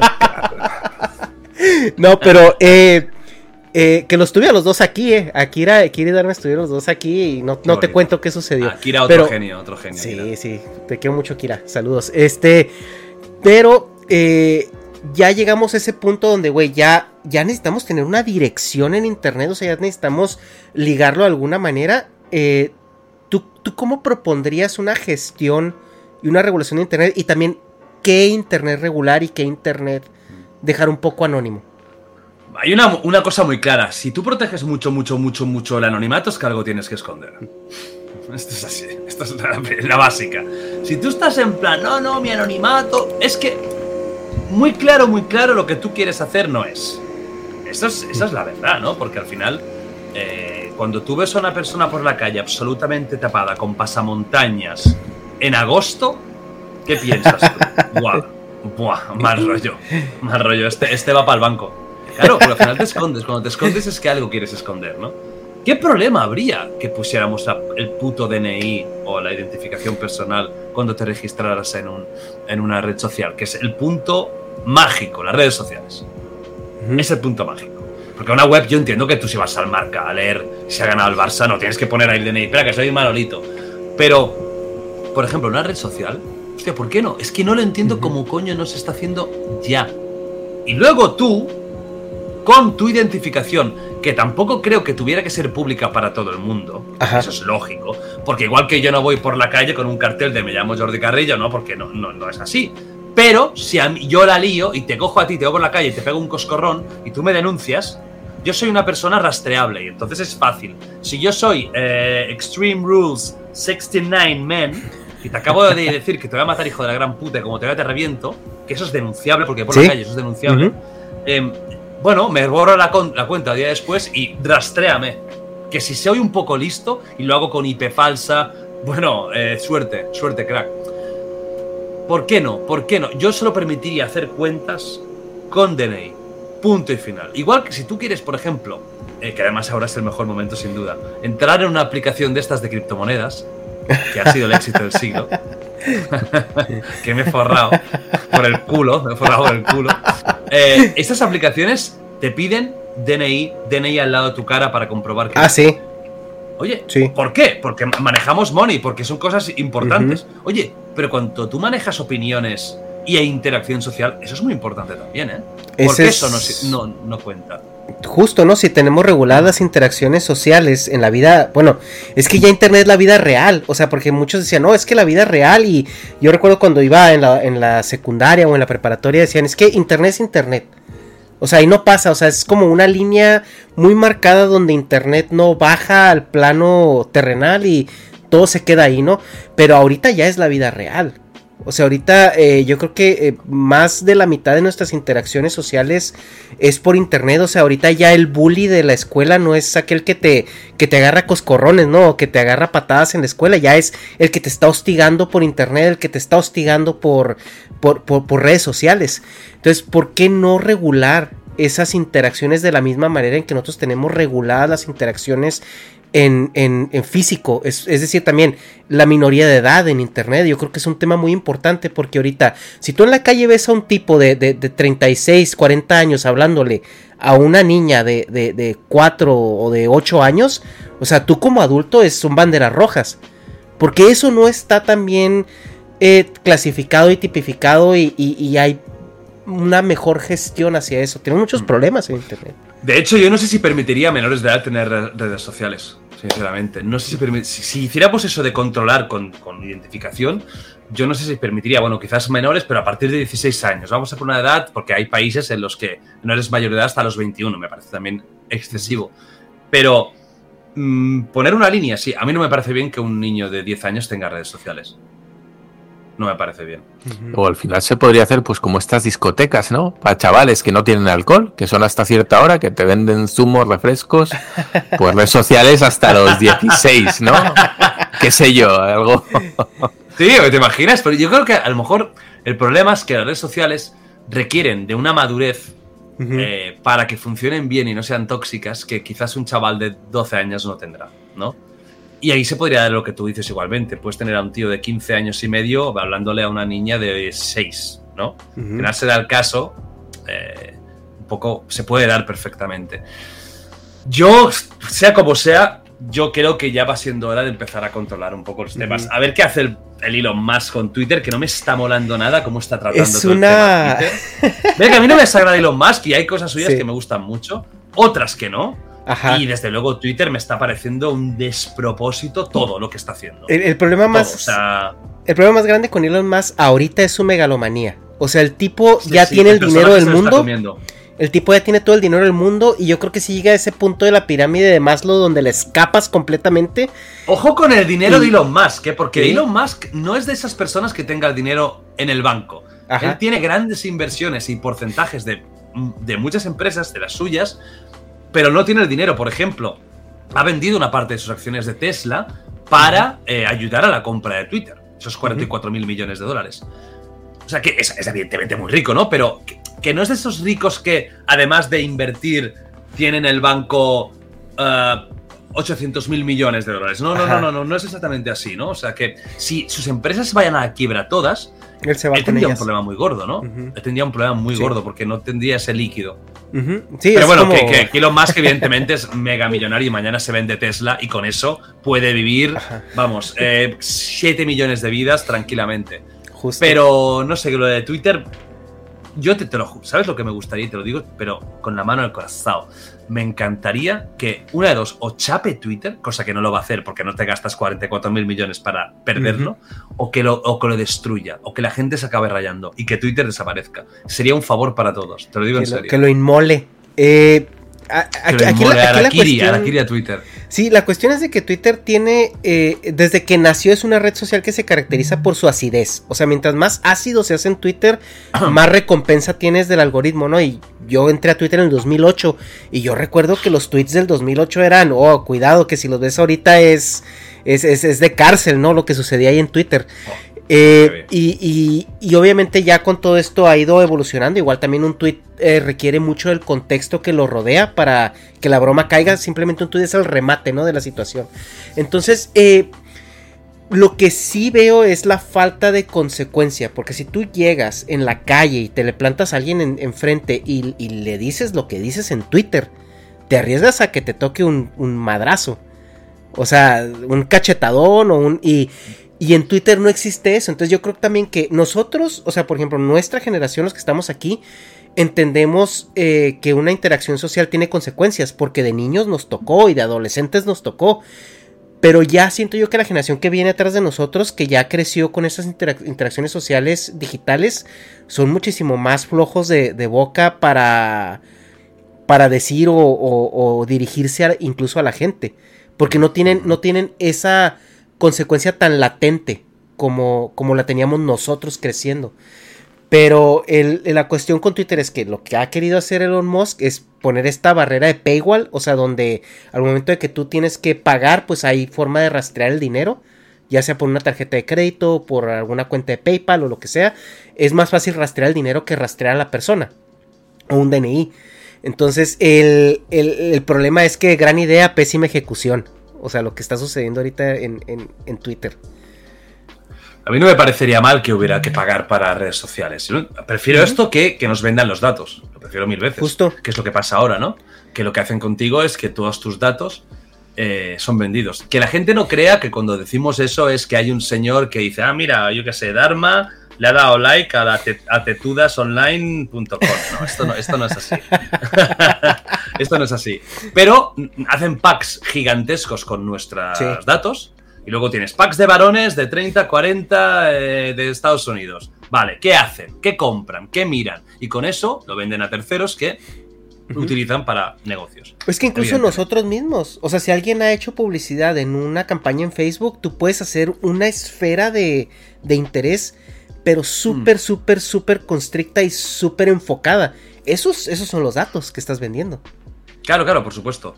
Em, claro, el tema del pago no me parece mal. Lo que sí me parece mal es que te pagues, te pagues y te verifiquen. Me parece que es una de las ideas más absurdas que he visto en mi vida. No tiene ningún sentido. ¿Qué pasó? Un drama absoluto. Claro, es que Elon, muy listo para unas cosas, retrasado para otras. ¿Qué te pensabas que iba a pasar, hijo mío? ¿Qué te pensabas que iba a pasar? Ajá. Que si yo mañana pago y me pongo Nintendo y digo, me comen los huevos el Sonic, pero por debajo encima. Pues, y, sa- y sale ahí Nintendo, pam, ¿qué hace la gente? Captura, pum, pum, pum, pum, pum. Tienes que ser tonto a las tres para, para no darte cuenta de esto y de lo fácil que Justo. es. No me parece mal pagar. La verificación sirve para una cosa muy sencilla, que las personas con nombres sepas quiénes son. Punto y final. Está, no tiene mucho más misterio. Para eso sirve verificar. ¿Vale? Eh, Manolo no tiene que estar verificado. Otra cosa es que una suscripción te permitiera funciones extras. Esto me parece bien. Por ejemplo, 40 caracteres más. Por ejemplo, eh, que pudieras modificar tu timeline. Por ejemplo, etc. ¿Me entendéis, no? Vale, yo esto lo veo perfecto. Un eh, Twitter Prime. Muy bien. Vale. Es una buena idea. Nada que decir. Pero el tema de la verificación es una. Es una gran cagada. Y, y no sé, no sé. Yo creo que Twitter. Yo creo que su idea es. eh, Él tenía una idea de una aplicación llamada X, que es, es como, Sí. como. Donde quiere como fusionar Como eh, tienda con. Sí, eh, quiere hacer un WeChat a la, a la, a la occidental. Ujú. Quiere hacer un WeChat a la occidental. Creo que va a ir por ahí. Yo me huelo que Twitter va a acabar.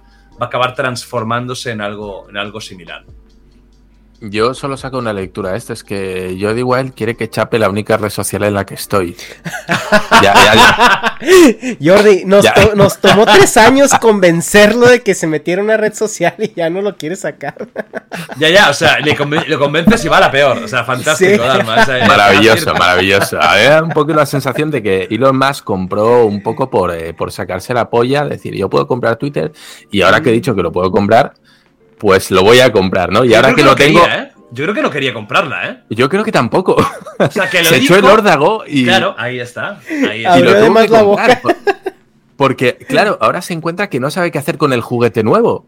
Y aquí está la prueba. Que no mira, tiene ningún plan. mira que ya le ha pasado, ¿eh? Porque ya le pasó con Amber Heard. Se la quería y ya no supo qué hacer con el juguete. Y, Ah, y, eh, está, está haciendo lo que, lo que Enix hizo al comprar Square. Dijo, compro Squaresoft y ahora cojo, tengo la franquicia de Final Fantasy y no sé qué puñetas hacer y empiezo a hacer experimentos, a ver qué, qué funciona y lo único que hago es mandar la franquicia a tomar por culo, ¿no? Pues un poquito lo que está pasando. Eh, pero bueno, en fin, a ver, a ver a dónde va. Eh, por cierto, hasta ahora hemos estado hablando un poquito del, del Jordi Wild youtuber y a mí me gustaría hablar del Jordi Wild empresario. Porque hay un momento en el que pasas de ser un youtuber a ser ya una especie de marca registrada, ¿no? O sea, empiezas a plantearte eh, ya no solo como autónomo, sino, entiendo yo, como empresario. Alquilas el local, contratas editores, eh, empiezas a hacerlo todo mucho más profesional. Ya no es yo, una cámara y, mi, ordenador y mi conexión, sino que ya empieza a, adquirir unas dimensiones eh, en la que te conviertes en una marca. ¿Cómo es esa transición? ¿Cómo llega ese momento? Y mira que yo soy de los grandes, de los que, que facturan, de los que menos empresario me he vuelto, porque tengo otros compañeros que tienen acciones aquí, tienen una inversión aquí, tienen cuatro pisos no sé dónde para remodelarlos. Y yo en eso soy un poco vago, tengo que reconocerlo. No, no soy mucho de ni, ni de invertir. De invertir, me compré alguna cosa de Bitcoin, el éxito de mi vida, sin duda. Eh, no, yo, yo soy, yo creo que a la larga, con los años, me va a salir bien. Pero ahora viene una época oscura. Em, pero sí que es verdad que hay un punto en el que, en el que empiezas a profesionalizarte, ¿no? Y, y es lo que dices, has dicho una cosa muy, muy bien, que este tema de la marca. Yo- Jordi Wild ya no es una persona, es una marca. Por eso yo me puedo permitir sacar un libro y aunque, que, que estoy muy orgulloso del libro, pero aunque hubiera sido una mierda, que no lo es, pero podría haberlo sido, el libro vendería bien. ¿Por qué? Porque Jordi Wild es una marca. Y las marcas ya se han ganado ese derecho a poder hacer y deshacer. En el tema empresarial puro, pues es muy. Es todo es una transición, no te das ni cuenta, porque oye, dices, pues ahora, eh, en vez de ir con una cámara de- que me he mirado cinco horas, como pasaba, ¿no? Hostia, a ver, esta calidad-precio, eh, vale, esta vale 22 euros menos, venga, me la juego. Ahora ya voy, ¿a ¿cuál es, cuál es la mejor? ¿Cuánto cuesta esto? Vale, vamos a meterlo ahí. Y luego también tengo, pues, la, la- la- la- tengo una empresa que es, eh, por ejemplo, el podcast lo gestiono con la empresa, porque el podcast es, al final es algo muy colaborativo. Yo tengo una persona que realiza, que edita, que, que tiene acceso al canal. Tengo a, a- otra que me busca el, el contenido. O sea, al final, eh, no es como el canal de Rincón de George, donde yo lo hago todo. Edito, eh, pienso lo que decir, pienso lo que hacer, hago las miniaturas, hago los títulos. De Opposite es un poco diferente. Pero yo no soy el mejor ejemplo de empresario youtuber. Hay otros que son unas bestias que yo lo veo y digo, hostia, tienen acciones aquí, han empezado una empresa, la startup. A lo mejor me arrepiento un día, pero como es un tema que no me gusta mucho, tampoco me gusta mucho dar mi dinero a un tío de estos que te gestiona la, la fortuna y todo eso. A lo mejor no, no, no, es, no, es por, no es por tacaño, porque soy cero tacaño. Yo soy, mis amigos te lo pueden decir que soy cero tacaño, cabrones. Pero, eh, o mis padres, Dharma. eh, que, no, han- que no han pagado, no han, no han pagado una comida hace, hace tres años. pues, em, no, pero no es por eso, es por. A lo mejor peco de poco ambicioso en el sentido, pues.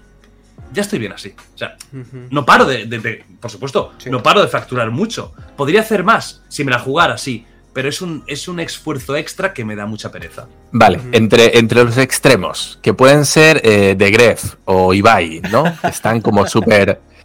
No, el, el extremo es Willy. Willy Rex para mí es el mejor empresario de YouTube. Es, es él. O el Shocas, que es el extremo de un poco de me la suda todo. Yo, yo juego al WoW, hago mis rankings de cuál es la, la- el tier list de la comida basura. Grande Chocas. Eh, ¿dónde, ¿Dónde te sitúas tú en esos dos extremos? No, yo estoy, yo estoy, yo estoy en el, en el, en el, estoy en el sector Chocas, sin, ro- sin rozarlo, pero estoy, si, si aquí está Chocas, aquí está Willy, ahí.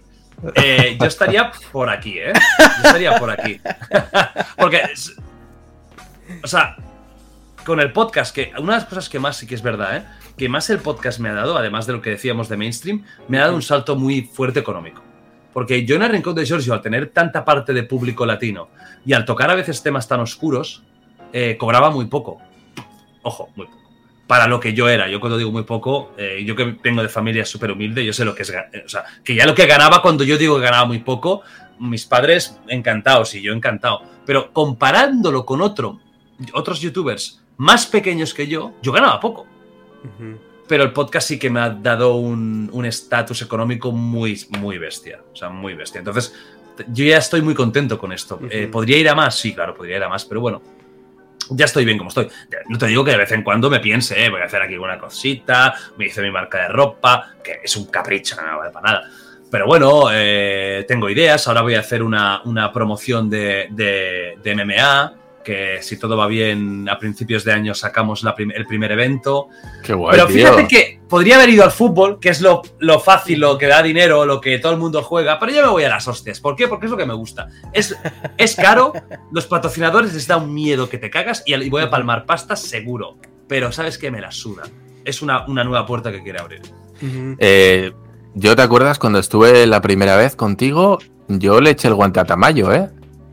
Sí, Mm. tú, no, tú nos das una fecha y yo en seis ¿Por meses, qué, por qué quieres golpear a Tamayo tan, tan tranquilo que A se ver. ve él? como si fuera el único que quiere golpear a Tamayo. O sea, Yo- me estás diciendo que te vas a hacer criptodarma. No, no, no. Criptodarma yo, yo lo hago, yo lo hago desde, yo lo hago desde el amor, yo lo haría con buena fe. La gente que lo quiere, lo quiere pillar Ya, ya, por, lo- por banda. en un callejón de Es- oscuro. exacto, sí, Sí. sí, navajazos y cristales rotos, ¿eh? Lo quieren, lo quieren mal a Tamayo. La verdad es que es muy bueno haciendo enemigos. Oye, Sí, y sí, tiene un poco cara hostiable, ¿eh? Sí, sí, estoy de acuerdo. Oye, y este tema de. mucho. Este tema de tú ya ser una marca y lo que tú dices que te, te permite, o bueno, tú crees que te pudiera permitir, eh, vamos a decir, tener a lo mejor una calidad de producto más cuestionable y aún así se vendería. ¿Eso te ha... ¿Has sentido tú que te, te relaja en cuanto a, bueno, puedo tirar poquita flojera aquí o puedo tirar poquita flojera acá? Porque algo que yo he visto, ojo, es que tú te nos pierdes uno o dos meses de vacaciones y regresas y regresas como si no te hubieras ido, ¿eh? Que eso es algo que si nosotros nos perdemos dos semanas, el algoritmo dice ya no existes, ahí nos vemos y cuídate, bye bye. Entonces, eh, eh, obviamente tener descansos es algo muy importante que no muchos youtubers se, dan ese, ese privilegio, porque creo yo que es un privilegio. Pero en cuanto a la calidad del contenido, ¿tú te, ha- te has sentido así como un poquito apapachado, un poquito donde, ah, ahorita no traigo tantas ganas, voy a, voy a bajarle poquito o qué onda ahí con eso? No, no, no, yo soy muy perfeccionista, al contrario, fíjate que no tenía ninguna necesidad y este verano he hecho un cambio de micros y de cámaras de la hostia en el podcast. Y no tenía necesidad porque funcionaba bien y a ver, es un podcast, la gente tampoco te pide 4K. Pero dije, yo quiero que se vea mejor y quiero, quiero, quiero que se escuche mejor. Entonces, pues, ¿cuáles son las mejores cámaras? ¿Cuáles son los mejores micros? Pim, pim. Las cámaras las compré todas yo. O sea, hay una inversión de 20, 20 y pico mil pavos. Y los micros sí que es cierto que por iba a hacerlo igualmente, pero por casualidades de la vida, pues había una empresa que era fan mío, me dijo, tío, no queremos promoción, no queremos nada, pero te los damos nosotros y que se vea, o sea, que esté el micro ahí. Digo, ah, ¿no queréis nada? Ni, pues venga, por supuesto. Y es, es una, es un- unos AKG muy buenos, ¿no? De micro buenísimos. Muy buena marca, ¿eh? Son- Sí, son micros de mil pavos, o mil y pico pavos cada uno, que, es, que eso ya sirve para grabar música directamente. Sí, ¿no? yo como Para músico, grabar- esa, esa marca yo como músico la conozco desde hace muchísimos años y es como muy, muy underground. O sea, mientras toda la gente traía unos eh, audífonos Beats y todo eso, o sea, tú pedías a los músicos, sobre todo aquí en California, con sus AKG, sus Sennheiser, sus Shure, o sea, y es otro nivel. Sí, esas marcas son buenísimas. Entonces, eh, no tenía necesidad, pero lo hice. Yo soy muy perfeccionista. no me gusta la sensación de tirarme a la Bartola, ¿no? Que se dice aquí en España, de como decir, bueno, pues ya como lo he conseguido. El tema de las vacaciones es innegociable. O sea, yo ya lo tengo claro, dos meses es lo que voy a hacer a partir de ahora. ¿Por qué, ¿Por qué los putos youtubers y streamers tenemos que estar como atrapados en este ciclo vicioso de no descanso cuando todos los demás del entretenimiento lo hacen? Pues no me parece bien. Yo lo voy a hacer y lo voy a hacer. El, el algoritmo me favorezca o no. Que no, pues mala suerte. Ganaré menos pasta, tendré menos éxito, me da igual, pero seré más feliz. Tengo clarísimo. Y sí es cierto, tengo no, no, no voy a decir la suerte porque no es suerte, pero sí que tengo pues el bagaje de poder permitirme irme cuando vuelva como si no hubiera pasado nada. Que eso es lo que algunos youtubers y streamers grandes tendrían que entender. Que si eres una leyenda, eres alguien grande, eres alguien que tiene mucho público, te lo puedes permitir y no vas a notar nada. Pero bueno, eso es algo que cada uno tiene que, tiene que, tiene que saber interpretar, ¿no? Sea como sea, eh, mm, creo que al final, bueno, eh, poder un poco administrarte eh, el tiempo es bueno, poder un poco administrarte la caridad en el sentido de decir, aunque tengas éxito, no seas tonto y cúratelo más, es bueno, es buenísimo, porque te digo una cosa, como yo estoy hoy aquí, a mí nadie me asegura que en dos años yo estoy acá, ¿eh? Porque todo lo que sube baja y todo lo que tiene éxito acaba eh, en algún momento. Puede durar mucho o poco, pero acaba. Yo por eso soy muy cauto, tanto en el éxito como en el fracaso. Cuando las cosas no me iban tan bien, tampoco me hundí. Cuando las cosas me van fantásticamente bien, tampoco me acelero. Yo voy a mi, a mi ritmo. Mi ritmo es lento pero seguro. Entonces, yo te, tengo claro que la calidad no puede decaer, porque cuando decaiga la calidad, yo al año me voy a tomar por el culo. Por lo tanto, vamos a seguir haciendo buenos programas. Si podemos ir a mejor, lo haremos mejor. Si puedo aprender más, aprenderé más. Y así seguirá. Bueno, y hablando de ir a mejor, no sé si hay algún invitado deseado que te gustaría contactar, que tienes ahí en la recámara. ¿No, ¿Nos puedes adelantar algo? ¿Hay alguno que digas tú? Me encantaría este. Elon Musk. Te encantaría. Elon, esa, what's up? esa, esa es una pregunta que también tenía. ¿Te has planteado hacer el podcast en otro idioma? Porque claro, tú hablas Ay. catalán, hablas inglés. ¿Cómo está eso? Lo he pensado muchas veces, o sea, porque conozco gente de Estados Unidos que sería guay, ¿no? El cantante de Trivium, por ejemplo, Matt Heafy. Ah, yo sé que podría contactar con Elon Musk, lo sé, porque además conozco gente que está relacionada con este mundillo y, y yo sé que, puedo acabar eh, llegando, no porque sea yo, porque eh, eh, a Elon- le encanta hablar y si él sabe que este es el podcast número uno en español, viene. Porque, porque así funciona. Las cosas, cuando tienes éxito, la gente quiere venir. Claro, ¿qué pasa aquí? ¿Qué significa hacerlo en inglés? Aunque, pudie- aunque puedo. Que hay una traducción de muchas horas, que es muy engorroso. Si va con pinganillo, es, un, es una conversación muy lenta.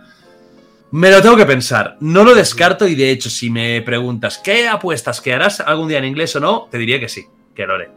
Pero es algo que ahora mismo me supondría un extra de currármelo y de pensármelo que no tengo claro. Por lo tanto, de momento está en stand-by, pero no se puede descartar eh, que en algún momento haya, haya, haya algo en inglés. Imagínate el, el salto cualitativo, ¿no? Meterte ya. Claro, ya puedes traer pues a un eso, pues a un Elon Musk, puedes traer a da igual a científicos pues eh, muy importantes de Estados Unidos, a grandes astrofísicos, a, a paleontólogos de la parrísima. Ya no solo es eh, este tipo de personajes, ya es traer a cualquier tipo de personaje de altísimo nivel. Aquí en España tenemos gente muy buena en Latinoamérica, pero en el mundo hay gente mucho mejor. No, Hay y aparte, con- ah, otra cosa es que no nada más se te abre a Estados Unidos, se te abre a todo el mundo, porque una vez de que tú, el 90%, más del 90% del contenido en Internet está en inglés, y está por, Sí. porque es un lenguaje muy, muy, muy vehicular, entonces tú ya te abres la palestra a Estados Unidos, a, a cualquier zona de Europa, Asia incluso, o sea, cualquier persona te puede tener, Sí. sostener una conversación en inglés. Y la mayoría de los papers científicos y la mayoría de toda esta información que fluye de alto nivel o alto, alta tecnicalidad es enteramente en inglés. Es el idioma eh, estándar, ¿no? Sí, sí, no, eh, 100%. Lo que dices 100%. El inglés es el idioma universal. Con la globalización más. El inglés es el idioma del mundo. Con inglés puedes ir a cualquier lado. PewDiePie era sueco, es sueco. Y se hizo un canal en inglés. PewDiePie en sueco lo conocerían eh, en, en Göteborg, en Estocolmo y, y- y a lo mejor en Noruega porque está cerca. Pero ya está. En inglés, leyenda universal. Ford. internet. ¿Eh? Davey 504. Davey, el, de- el del bajo. Sí, no sé qué. David Ah, vale. ¿qué es? eh, ¿Italiano? Italiano que vivía en, Italiano, Tailand- en Tailandia o en Ese pavo. Budapest, sí. Ese pavo, este es bueno, ¿eh? Con esa cara de sepia que Ah, el, tiene. de- el, de- el del tapping. Sí, sí, sí, sí. sí. Slap. Es- es El slap. slap. The bass? Sí, sí, sí. Sí, o sea, y él, él es italiano, pero su canal es en inglés. Notas el acento, obviamente, italiano de inglés, pero. O sea, bueno, tiene un ¿cómo acento va? muy raro. Yo no hubiera dicho que era italiano, ¿eh? O sea, porque tiene un acento que te hubiera dicho incluso más de Europa del Este, Bulgaria, Ah, ok. o alguna cosa así que italiano, italiano. Sí, sí, eh, Dave, hostia, es bueno. Sí, le me- metemos aquí un par de slap. Ya, Ya ya, ya. Un crack, bueno. un crack, sí, sí, sí. La verdad es que es muy, muy divertido el tipo. Sí. Oye, yo tengo una pregunta aquí para ir cerrando, si queréis, que ya vamos casi por las dos horas, tampoco te queremos robar más. Tío, eh, he visto tu libro. He visto tu libro, estuve en la FNAC el otro día. eh, le han puesto un plastiquillo tapando tu portada, tío. Yo, yo el que tengo, sales tú en la portada y ahora la, la han tapada como diciendo, no, no, es que si, si ven que es de Jordi, no lo compran. ¿Qué cojones es esto? ¿Por qué? ¿A quién se le ha ocurrido? ¿Al editor? hombre. ¿Qué es lo que está pasando? No, no, no, mira, te diré más, a mí. Ojo, ¿eh? Ojo. ¿Qué dices? Ojo, a mí, a mí. El ego, el ego no ganó por primera vez en mi vida. El ego de- no ganó. ¿Y qué, No, muy qué pasó? Muy sencillo, muy sencillo. Mira, esto la historia es. Quien me conoce, es, este libro es un tiro seguro. Pero quien no me conozca y ves a un pavo ensangrentado, cachas en, en- en- en la portada, puede causar rechazo. Porque puedes pensar incluso esto que es un libro de boxeo, que es, así es la puta vida y sale con los guantes con sangre. Y me, me vino como, como una especie de, de- de boom, de, de epifanía en un momento determinado, que pensé yo, a ver si, a ver si los que no me conozcan van a, van a tener rechazo por culpa de eso. Entonces, pues lo hablé con el editor. También es verdad que faltaba una cosa, no estaba puesto el libro de antiautoayuda en, en, en esa portada interior, que eso me jodió porque quería que estuviera. Eso fue un poco fallo suyo. Se unieron estos dos temas y fue perfecto. Decimos, hostia, ponemos una contracubierta. Qui- Quien no la quiera, pa, pa, a la basura, pero en las librerías es la portada oficial. Y entonces eh, tienes el 2x1. A- a- Y además a mí me gusta mucho porque es muy impactante. Así es la puta vida con letras bien Es grandes. fondo, en el fondo centro. negro. Fondo sí. negro. Es duro, ¿sabes? Como el libro que la idea es ese- esa idea, ¿no? Ese concepto de así es la puta vida. Pues así es. Sin colorines, sin historias. ¡Pa! Ahí lo tienes. Y, y fue un poco por eso, ¿eh? O sea, a, mí, a ver, a mí me gusta más la otra portada porque la foto está muy chula. Además, la tenía muy clara en la cabeza desde que, desde que, desde que le puse título al, libro. Pensé, guau, tengo que salir yo como si me hubieran hostiado, pero con cara desafiante, ¿no? Que es un poco la idea. Pero luego, cuando lo vi ya y pensé, guau, espérate, que este libro no solo va para mi público, va para un público súper general. Y ahí es cuando pensamos hacer eh, esta, esta cubiertita. Pero bueno, yo le mando un mensaje aquí a la gente que lo está viendo. Si os gusto yo y esta portada contra o contra cubierta no os gusta, la cogéis y la mandáis a tomar por el culo y la podéis quemar si queréis.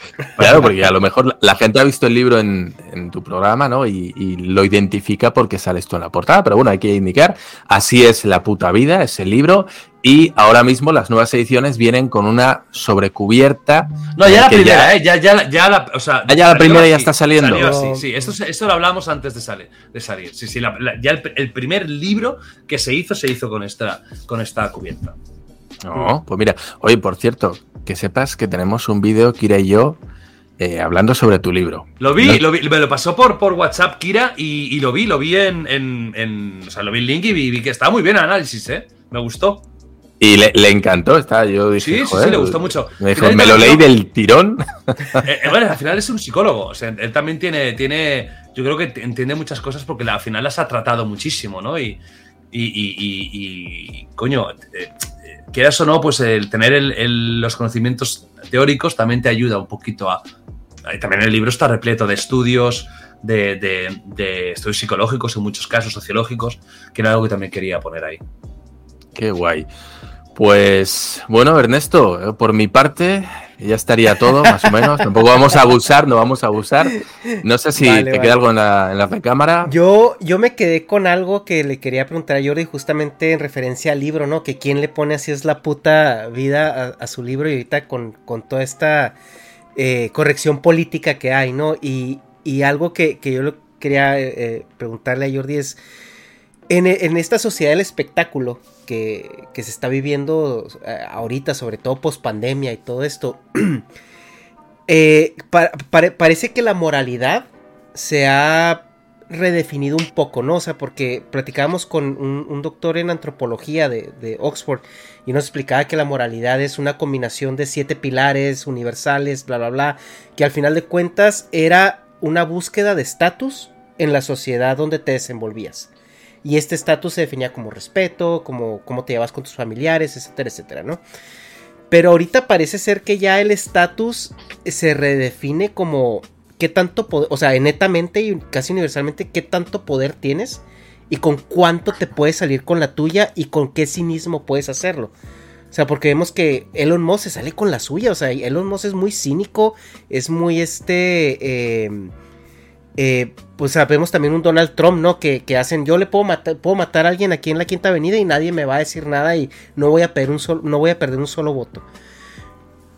Tú como psicólogo, eh, ¿cómo has visto es- esta, esta nueva gestión de de estatus o, o poder y la aspiración también que tiene que tienen los, los nuevos chavales hacia hacia ostentar ese estatus, e- este cinismo y este, este poder aparente. Lo del libro, lo primero que me has preguntado, el título es mío, todo es mío, o sea, lo que yo hago lo hago yo, entonces el título lo tenía claro. Al principio dudé si decir así es la vida, pero me sonaba más flojo y, y me costó poner así es la puta vida porque a la vez pensaba, guau, es que si tengo problemas para, eh, para que estén las librerías, pero bueno, pedí al editor y digo, oye, esto puede dar problemas. Y dice, no, hombre, si hay libros que se llama La puta y no sé qué, porque hay libros de, de- con lenguaje eh, vulgar en la propia portada, novelas históricas y no había problema. O sea que fue una idea mía. Y en cuanto dices lo de la moralidad, pues, pues, es un tema muy complicado, muy complejo, porque evidentemente la moralidad depende mucho de la sociedad en la que vivimos. Cosas que son morales en Europa no son morales en, en según qué partes de África, Asia. Hay conceptos diferentes de la moralidad, porque al final la moralidad no deja de ser un constructo humano. Incluso igual que la bondad o la maldad, ¿no? Eh, la- durante la historia de, de- Y esto un antropólogo te lo puede explicar fantásticamente bien. Y de hecho quiero traer un antropólogo cuanto antes a- al podcast para hablar de muchos temas así, ¿no? Sobre todo del nacimiento de muchas cosas, ¿no? Del, del tabú del sexo, que también es algo que me parece muy curioso, etcétera. El tema de la moralidad, pues depende mucho de, de la construcción humana que se haya hecho y de la modificación de esa propia construcción durante los años. Eso que tú dices, la moralidad no es la misma ahora que la moralidad hace 25. En cualquier país ha cambiado muchísimo porque cambia la sociedad y la moralidad va a, a ello. Es cierto que en los últimos años la moralidad está pasando de ser una característica definitoria de respeto, de eh, incluso respeto al prójimo, a una especie de eh, valor casi cuantitativo de lo bueno que aparenta ser hacia los demás, ¿no? O sea, la moralidad se ha convertido en una especie incluso de arma, de ojo, que este, las cancelaciones funcionan así, ¿no? Este es una mierda porque es un tío amoral. Yo no lo hago, yo soy una persona moral, ¿no? Aquí le tengo mi moralidad bien alta. Todo de cara a la galería, porque luego seguro que por dentro está podridísimo. Cosas como Trump, como Elon Musk, con esta moral un poco gris, tampoco los calificaría de demonios, ni a, ni a un Donald Trump. Yo a Donald Trump lo veo más un showman, una persona en, en algunos puntos desquiciada, absolutamente, pero para mí no deja de ser un showman. O sea, tampoco creo que sea un tío que te va a coger y te va a pegar un tiro por la calle, ¿no? No, no me parece tampoco tan, tan así. Y de hecho ahora se vuelve a presentar. Aquí se, aquí se puede juntar con otra cosa, además de esta, de esta moralidad gris, el populismo. Estamos en un momento de populismo mundial, exacerbado por las redes sociales que hacen un amplificador absoluto de este tipo de eslóganes y comportamientos. Todos tenemos claro que Donald Trump no hubiera sido presidente sin la existencia de Twitter ni de redes sociales. No lo hubiera sido. No. Porque la gente se reía en Estados Unidos de que alguien como él se presentara. Al friki ese, el millonario excéntrico, el del programa de Apprentice, creo que se llamaba o algo así. Ajá. Ese no va, ¿Cómo va a ser presidente ese chalao? Bueno, se vendió muy bien y eh, de alguna forma consiguió dividir muy bien también la sociedad, porque Estados Unidos está súper dividido, súper dividido. Y pasa en todos lados, ¿eh? Tenemos a Meloni ganando en Italia, tenemos a Bolsonaro casi ganando en Brasil, al límite de ganar. Bueno, eh, vamos viendo que el populismo está, eh, Orbán, o sea, lo tenemos, ¿no? Tenemos ahí. Entonces yo creo que vivimos un momento muy complicado a nivel social, muy complicado a nivel social, y cosas como la guerra de Ucrania no ayudan, como la inflación que está llegando en todo el mundo no ayuda. Yo creo que nos esperan unos años complejos, el cambio climático. No soy muy optimista con los próximos 20 años en la Tierra, en general. Creo que vamos a tener una crisis de valores, si no la estamos teniendo ya, una crisis en muchos aspectos también materiales, y creo que van a ser años ah, en- divertidos en el mal sentido.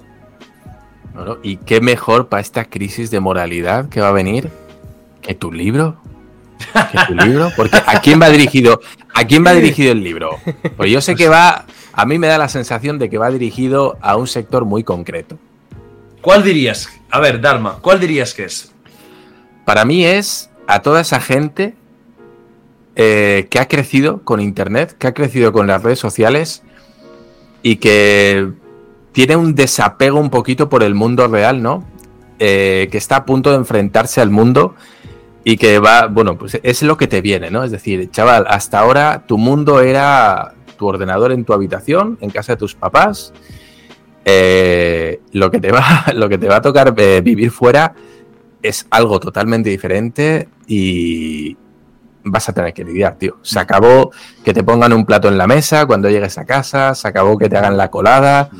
Eh, te va a tocar luchar, tío. No es cómodo, pero es, es lo que hay y además, bueno, pues como dice, ¿no? Quien, quien bien te quiere te hará llorar, no sé hasta qué punto eso es cierto, pero es un poco esto, ¿no? O sea, lo que te va a tocar, las hostias que te van a dar fuera, van a, van a hacer, si tú le dejas, te van a hacer, te van a hacer ser una persona más válida y, y bueno, con unas aptitudes que vas a tener que, que desarrollar, ¿no? Que te van a, que te van a ayudar a, a desenvolverte fuera. Yo creo que está dirigido a ese grupo de muchachos entre los 15, los 20 y pocos. Sí, ¿En, a ver. ¿En qué una- pensabas tú? Una parte, una parte importante es esta, ¿no? Eh, Son, como tú dices, los chavales estos que se han criado con ya con este internet loco, con las redes sociales, etc, etc. Pero también va un poco para la gente que se autoengaña. En general. eh, gente que, que está desesperada, que busca luego eh, soluciones mágicas a problemas que no lo son, de mágicos no tienen un pelo. Incluso para gente un poco más mayor, ¿no? Gente que, quizás eh, durante toda su vida ha esperado algo que no ha llegado, que no ha llegado, que no ha llegado, pero le venden la moto de que va a llegar. No, seguramente no va a llegar. Seguramente no va a llegar. Hay más cosas en la vida, ¿no? Es cierto que el, el gran vulgo eh, de gente puede ser ese que tú comentas, unos adolescentes eh, jóvenes, Jóvenes adultos. jóvenes ¿no? adultos que salen ahora un poco del crisol, ¿no? Y salen y dicen, hostia, aquí está, me cago en la puta, tío. Esto no es lo que yo pensaba, esto, esto no es lo que me habían dicho. Eh, esta frustración, que a mí me han vendido la moto de que yo con esfuerzo puede ser lo que yo quiera. No, no. No va a ser así. Puede serlo, sí, puede, puede, puede sonar la flauta, claro que sí, pero no tiene por qué y no puedes centrar toda tu vida en eso, porque luego llega la frustración. Pero ya te digo, también es un libro que yo creo que una persona eh, que vive un poco autoengañada o engañada, por ejemplo, me gusta mucho el capítulo de la, de- de la salud mental, que eh, es algo que, que- que- ¿no? Bien titulado, ¿no? La, la- la- pandemia auténtica, la pandemia de nuestros tiempos, la tenemos en nuestra cabeza. Yo no, no me había pasado nadie, nunca, hablar con tanta gente y que casi nadie no tenga problemas de salud mental, o ansiedad, o depresión, o conoce a alguien que está ahora mismo con un cuadro depresivo, pero una barbaridad de gente. Estamos es- viviendo una pandemia. ¿Qué es lo que se va a encontrar la gente en el libro? Pues se va a encontrar un libro eh, muy fácil de leer, con mi tono, un libro muy directo, porque incluso a veces pensaba que me enrollo 50 páginas más, pero es que no hacía falta. Es que de esto va, tío, de que, eh, mira, pim, pim, pim, pim, esto es lo que yo pienso. También te digo que es un libro que no intenta solucionar la vida a nadie, no, no vengo aquí de Mesías, ni vengo aquí de, no, es que yo te voy a contar esto y esto ya te sirve para todo. Para, para nada, de hecho en el libro lo explico repetidamente, que esto no, no tiene consejos mágicos ni trucos, simplemente es mi visión de la vida de- desde mi punto de vista pragmático, estoico, Y a partir de aquí, que esto se sirva un poco, a lo mejor para pensar, punto. El resto lo tienes que hacer tú, con tu gente, con tu esfuerzo, con tu ensayo y error. es un libro que es muy sencillo de leer, muy, muy directo, que creo que está muy bien avalado porque en cada capítulo de los temas que se tocan, que son temas de la realidad, del día a día, ah, hay mucho estudio científico, hay papers, o sea, hay, además de lo que yo puedo pensar, hay una base científica que lo avala y eso me parece muy interesante. Y creo que es un libro que puede servir para reflexionar, o sea, es decir, para, para, para, bueno, pues quizás para darte cuenta de que no todo es blanco o negro, de que hay muchos matices de grises, de que em, una persona como yo que he tenido la fortuna de, de, si lo miras objetivamente, ¿no? Lo que muchos quieren de triunfar, eh, darte cuenta, y lo explico, ¿no? De que muchas veces el triunfo cuando llegas es lo peor, porque te das cuenta de que no es lo que tú esperabas. Y nos ha pasado a todos, de llegar y decir, bueno, ya lo he logrado, ¿y ahora qué? Yo pensaba que eso sería el nirvana, y no, mm. eh, me he levantado y me siento igual que ayer. Bueno, pues eso también es importante porque a veces el camino es mucho más interesante que el objetivo. Entonces lo que se van a encontrar es esto, es una buena lectura. Yo toda la gente que conozco que se lo ha leído les, le ha gustado mucho, se, lo ha pasado bien leyéndolo, que también es otro punto importante. Es un libro entretenido. Te vas a pasar un rato entretenido. Que es el punto básico, ¿eh? Que yo quería que cuando se, se lo leyera la gente dijera, me he entretenido, hostia, me lo he pasado bien leyéndolo. Y, de momento estoy muy contento en como gente que yo confío, ¿eh? gente cercana, gente incluso que yo admiro y respeto, pues les está gustando mucho y estoy muy contento. O sea, no, no es un libro de coaching, ¿no? Que mucha gente puede entenderlo como, como consejos para la vida, ¿no? Para... No, no, consejos no hay, es que no hay consejos. O sea, yo no te estoy diciendo, haz esto, te estoy diciendo como yo veo el mundo. Que luego tú esto lo puedes utilizar, mm. pues eres libre de hacerlo, claro que sí. ¿Que es posible que te haga pensar un poquito y reflexionar? Hombre, espero que sí. Pero a partir de aquí yo no vengo a solucionarte nada. Ni vengo a darte los cinco trucos para ser feliz. No, no, no. Yo vengo a decirte para mí cómo es la puta vida. Y a partir de aquí, tú tienes que, hacer la tuya. Pues Pero no, no, no, es un libro de autoayuda, ni de coaching, ni de mierda. no, pues yo creo que autoayuda. Que, que luego Tamayo se va a infiltrar ¿no? en esa secta. del coaching. cuando sí, al final voy a hacer una secta mía, que con la, bomba esta que estoy soltando, que todo es mentira, porque lo que quiero es tener una secta y tener a mi círculo y harén y todo, y luego suicidarnos todos juntos. Ese es el punto. final. Eh, va a hacer los congresos en Canarias. Este. Uh. Cinco mil pavos asistir ahí al, congreso y. Tú sabes, y, fuera de coña, tú sabes lo que me podría forrar. Ah, sí. Si fuera un cínico dando clases, masterclasses. Que, que eh, yo cuando veo vídeos de Tamayo, de Drower, cuando veo eh, vídeos de estos, de brokers sobre todo, porque lo hacen mucho con el tema dinerico, tema de pasta. Hostia, me da una rabia porque pienso, hay gente que realmente sí que vale la pena que hiciera una masterclass y que tiene cosas muy interesantes que contar. No hablo por mí, hablo en general, gente muy top, que sí que dices, hostia, haz una masterclass. Pero pienso lo que, viendo la gente cómo está desesperada por un, conocimiento que le dé dinero fácil, como yo podría hacer un masterclass de cómo forrarte en YouTube. Y que me forraría sería yo. Y luego diría, bueno, vamos, un beso, que vaya muy bien. Por el curso de una hora y cinco mil pavos pero no lo haría nunca, la verdad, nunca. Si yo hiciera un día una masterclass de algo, un curso, sería un curso estructurado, pensado, con temática profesional, por supuesto, y no intentarías hablar a nadie. Pero lo, pensaba el otro día, digo, tío, ¿qué negocio aquí y cómo se lo están cargando todos estos cantamañanas? Que, que, con el trading, con el mundo cripto, con el no sé qué, con el dropshipping. Muy mal, muy mal, muy mal. Sí, ¿no? Y el daño que hace a todos los niveles. No quiero decir nombres, pero creo que había un youtuber que, un youtuber que ya intentó esto, hacer unos cursos de, de ¿no? Y no salió, no salió muy bien.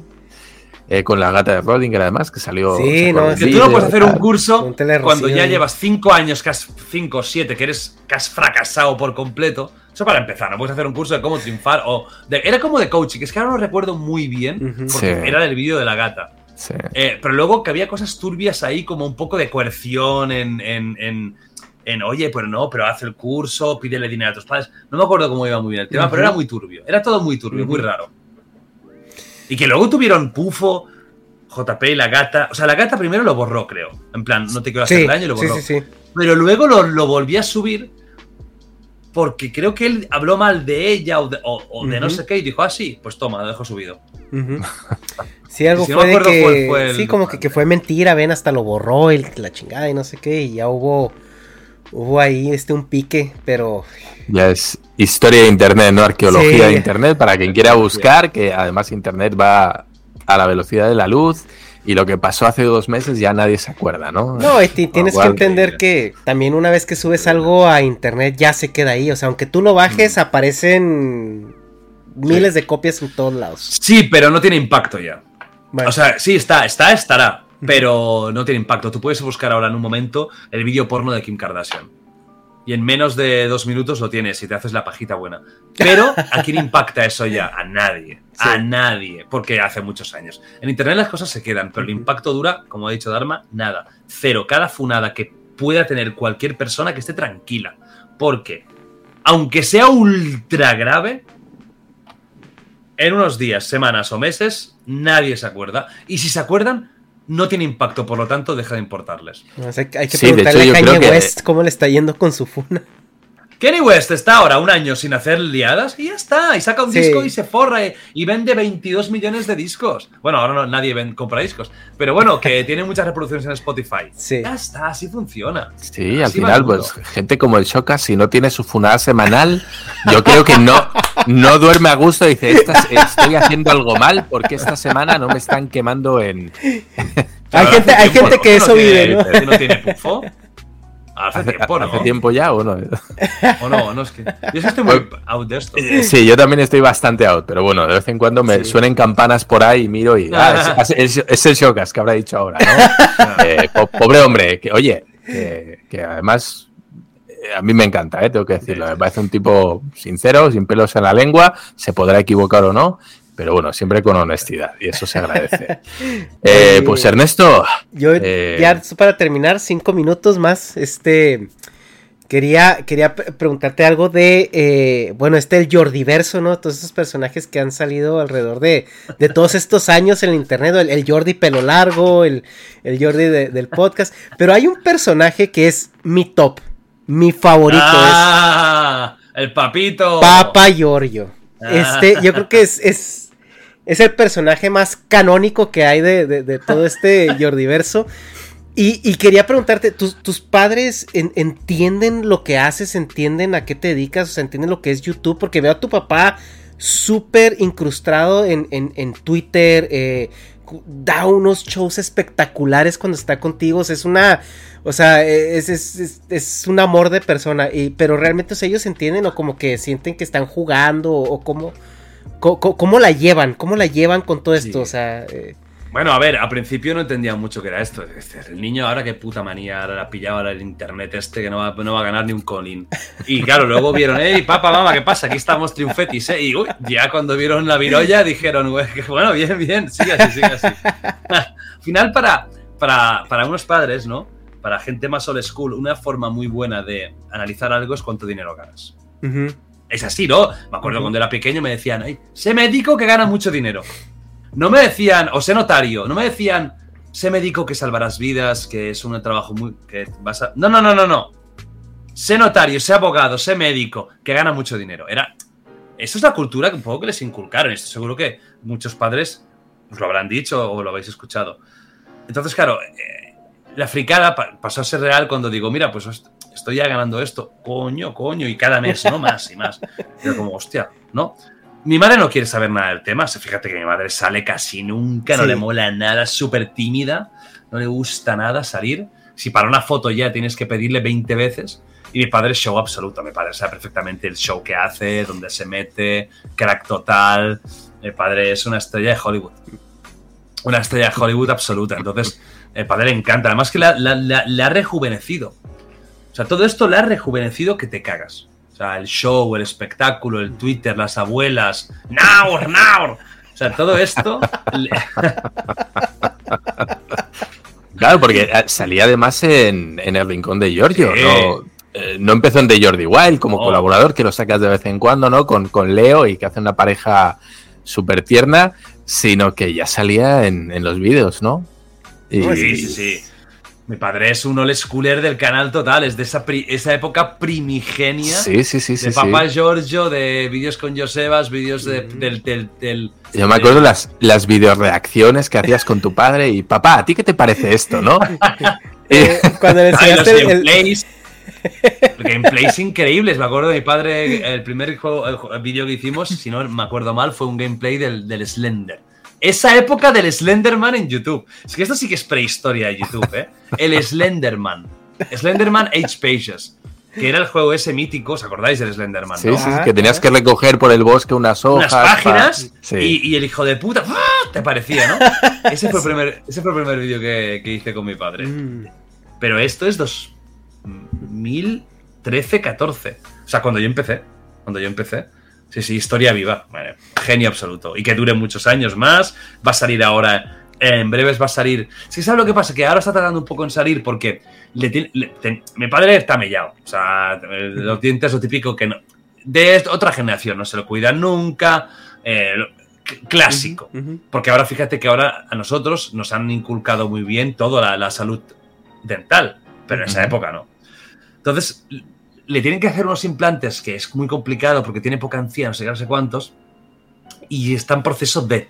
Y en teoría están a punto de terminarle ya y va a tener unos implantes para toda la vida, no dentadura postiza. Ajá. Algo puesto, te olvidas, ya está, son tus dientes. Pero falta eso, y por eso hace un tiempo que nos salen los podcasts. Pero a lo mejor un vídeo antes de que se termine el año va a caer. Aunque esté con los dientes provisionales, yo creo que un videíto va a caer. Sí, sí, bueno. Hombre, bueno. un vídeo navideño como su majestad, ¿no? Deseando Hombre, eso lo hace cada año. las ¿eh? navidades, no cada puede año, faltar. Papá Giorgio, el show. Show Papá business. Giorgio debería ser el rey de España, tío. Va a, salir- va a sacar un libro el Papa. ¿Ah, Oh. sí? Sí. Yo cuando hablé con la editorial di- di- eh, dije, yo saco un libro, muy bien, vais a vender bien, pero mi padre va a sacar otro. Si no, no, ya no- si no me voy a Planeta, me voy a otra. Sí, sí. Y salió. O sea, ¿esto, es pri- ¿esto es primicia o ya se Creo que sí, creo que sí, creo. Yo, no, yo, no le- yo que sepa no lo he dicho nunca. A lo mejor mi padre en algún tuit lo ha dicho, pero sí es primicia. Mira, eh, dando contenido Sí, sí, sí, sí, sí. en primicia, ¿eh? ¿Y se, se- se puede hacer un adelanto de lo que va a ir? Van a ser en un, eh, una narración, o sea, una, una recopilación de como de, de fábulas, de cuentos. de ¡Ostras! Giorgio. Sí, sí. ¡Qué guay, qué guay! No sé, personajazo, Y tipazo. todo, todo de, co- este, de cosecha propia. Sí, no, es decir, aquí no vamos a engañar. Yo el libro sí que lo he hecho yo, pero mi padre no va a ponerse a escribir eh, do- 300 páginas. Claro, claro. Pero lo va a narrar todo. ¡Qué y guay! Una persona de confianza va a escribirlo bajo su supervisión. Es decir, mi padre lo- lo- todo va a ser de mi padre, pero mi padre no, no ha escrito en la vida, no, no se puede pedir lo que no. Sí, sí. Y entonces, eh, bueno, eh, va a ser Papa Giorgio, pero simplemente habrá un escritor profesional que va a hacer estructura de lo que diga. ¡Qué chulada! ¡Joder! Muy chulo. Va, vale. Este, pues eh, Jordi, la verdad es de que te agradezco muchísimo tu tiempo. La verdad es que en, eh, hace mucho tiempo que nos juntamos, Dharma y yo hicimos una lista de gente que quisiéramos invitar. Tú no estabas en esa lista y no porque no te quisiéramos, sino porque no veíamos la manera. ¿Sí me explico? O sea, era... La has arreglado, ¿eh? Estaba... De era... decir, ¿sabes qué? Borra esto y no sale. Que voy. Mira, No, me, no, no. difumino. Sí, sí. Me Era- difumino, Deu. Sí. A ver, Ay, ahora me está pillando, coño. Ahí Ahora. está. Ahí está, ahí está. Ahí, ahí, grande. No, es que de verdad era, a ver, no era a quien quisiéramos invitar, era a ver, a quién pudiéramos invitar, ¿no? No teníamos la Era- ambición suficiente. Sí, o sea, nunca, nunca, nunca me imaginé, la verdad, o sea, para mí es un momento muy mindfuck en este momento y, y, y- y yo, como te lo digo, yo no me la creí hasta que, hasta que entraste a la sala, dije, ahorita a lo mejor nos cancela o le sale otra cosa o, o lo que sea. Este, yo te, te agradezco muchísimo. Para mí es, estoy flipando, estoy como una adolescente en concierto de Justin Bieber, aunque, aunque estoy tratando de comportarme. Pero este, te agradecemos mucho. Y una última pregunta. eh, ¿Ya jugaste al God of War, al Ragnarok? Ay, mira qué buena esta pregunta, buenísima. Eh, no, eh, te- tengo tanto trabajo est- est- estas últimas semanas que es un juego que yo ya me habría pasado en mi Sí. vida normal y estoy en él, estoy en él. Estoy, llevaré unas ocho horas y tal. Ok.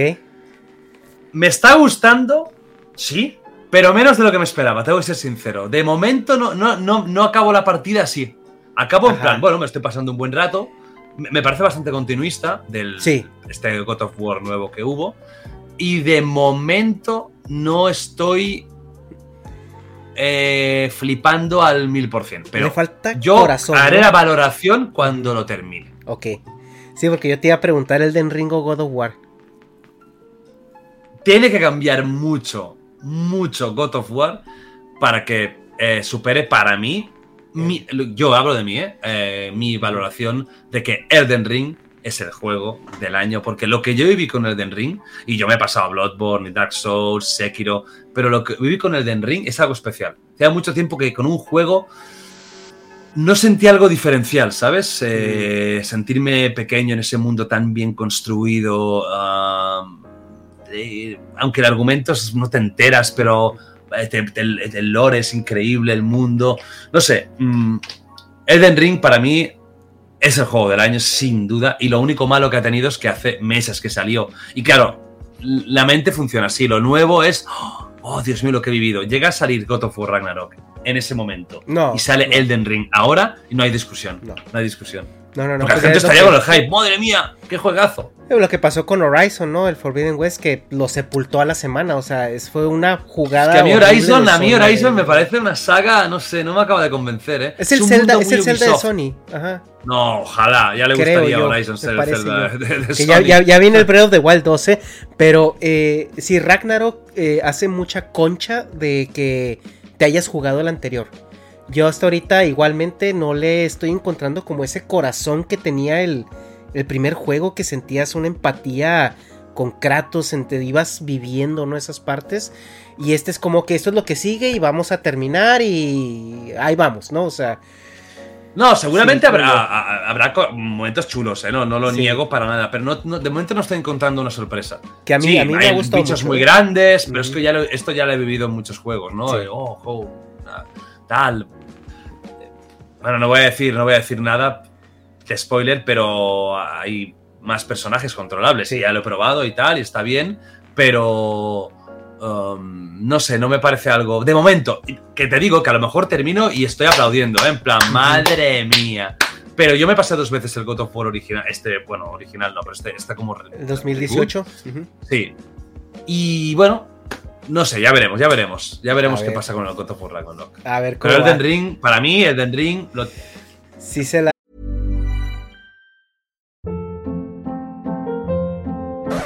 Hold up. What was that? Boring. No flavor. That was as bad as those leftovers you ate all week. Kiki Palmer here, and it's time to say hello to something fresh and guilt-free. Hello Fresh. Jazz up dinner with pecan-crusted chicken or garlic butter shrimp scampi. Now that's music to my mouth. Hello Fresh. Let's get this dinner party started. Discover all the delicious possibilities at hellofresh.com. Hi, I'm Daniel, founder of Pretty Litter. Did you know cats tend to hide symptoms of sickness and pain? I learned this the hard way after losing my cat, Gingy. So I created Pretty Litter, a health monitoring litter that helps detect early signs of illness by changing colors, saving you money and potentially your cat's life. Pretty Litter is veterinarian developed, and it's the easiest way to keep tabs on your fur baby's health right at home. Go to prettylitter.com and use code ACAST for 20% off your first order and a free cat toy. Terms and conditions apply. See site for details. Hey, it's Paige DeSorbo from Giggly Squad. High quality fashion without the price tag. Say hello to Quince. I'm snagging high-end essentials like cozy cashmere sweaters, sleek leather jackets, fine jewelry, and so much more. With Quince being 50 to 80% less than similar brands. And they partner with factories that prioritize safe, ethical, and responsible manufacturing. I love that. Luxury quality within reach. Go to quince.com slash style to get free shipping and 365 day returns on your next order. Quince.com slash style. Ah, tendría que cambiar mucho, ¿eh? Para que. Porque Elden Ring me gustó muchísimo. no, se la va a llevar, se la va a llevar el Den Ring. Pues, o eh, sea, el Goti, ¿no? Sí. Yo por más. Mira, lo que no entiendo es que el puto gato es el Stray. Eso es una. Eso es un coñazo de juego. Sí. No, porque, no porque sea un gato, que no me gustan. Porque es un juego que es un walking simulator aburrido. Solo Sí. tira para adelante. bueno, no sé. No, y mira que a mí el Cyberpunk me gusta mucho el estilo, eh, pero me pareció un coñazo. Sí, no, no, no. Pues a, a ver, a ver qué pasa. Pues sí, estoy de acuerdo. Yo amo el God of War. Lo estoy disfrutando más que el Den Ring porque el Den Ring todo te quiere matar. Pero este, pero sí, Elden Ring es, es otro tema. Pero bueno, Dharma, ahora sí, al- al- algo más que quieras compartir, decir, platicar. No, pues yo iba a decir, no sé, lo, lo último que he jugado ya ni me acuerdo, porque pues, no. Al teto, al teto. Yo eh, de- desde la Play 2 creo que no, la consola ya no la tengo, pero bueno, pues nada, lo dicho al principio, un placer tenerte aquí, Jordi, favorazo, yo sé que esto es totalmente personal y es un auténtico lujazo poder contar con, con personas como tú, ¿no? Que te cumplen, ¿no? Gente grande que te cumple y endeuda eternamente y a la que pueda, eh, yo estoy tocando la puerta de tu estudio Ahí estamos, ahí estamos. para una tertulia y A pasar la gente te adora, tú lo sabes, eso no es cosa mía. A la gente le caes, macho, que vamos, que pareces Papa Giorgio 2, ¿eh? Eh, pues, sí, sí, oye, mira, yo encantado. Sí, desde luego tienen el, el mismo amor que tienen a Papá hay, hay que Giorgio. preguntarle a las abuelitas a también si. A ver qué dicen, a ver qué dicen. ni ¿eh? media, ¿eh? sí. Y pues, Pero bueno, pues lo dicho. Muchísimas gracias, Ernesto. pues vamos ahora sí a regresársela a Jordi. Vamos a dejar que él despida el programa. Muy bien, pues nada, encantado de estar aquí, me lo he pasado muy bien, se me han pasado las dos horas y pico, supongo que será volando. Eh, Ernesto, me has caído fantástico, eh, además que es una persona que se nota instruida. Y Dharma, ya sabes que te quiero mucho y que ha sido un placer como siempre. Que le apoyéis mucho a este podcast, que si estáis en YouTube os suscribáis y si estáis en algún sitio de audio que le deis a seguir y que sigáis trayendo a gente más, más eh, inteligente e interesante que yo siempre. Y nada, eh, toda la suerte del mundo y un besazo para todos.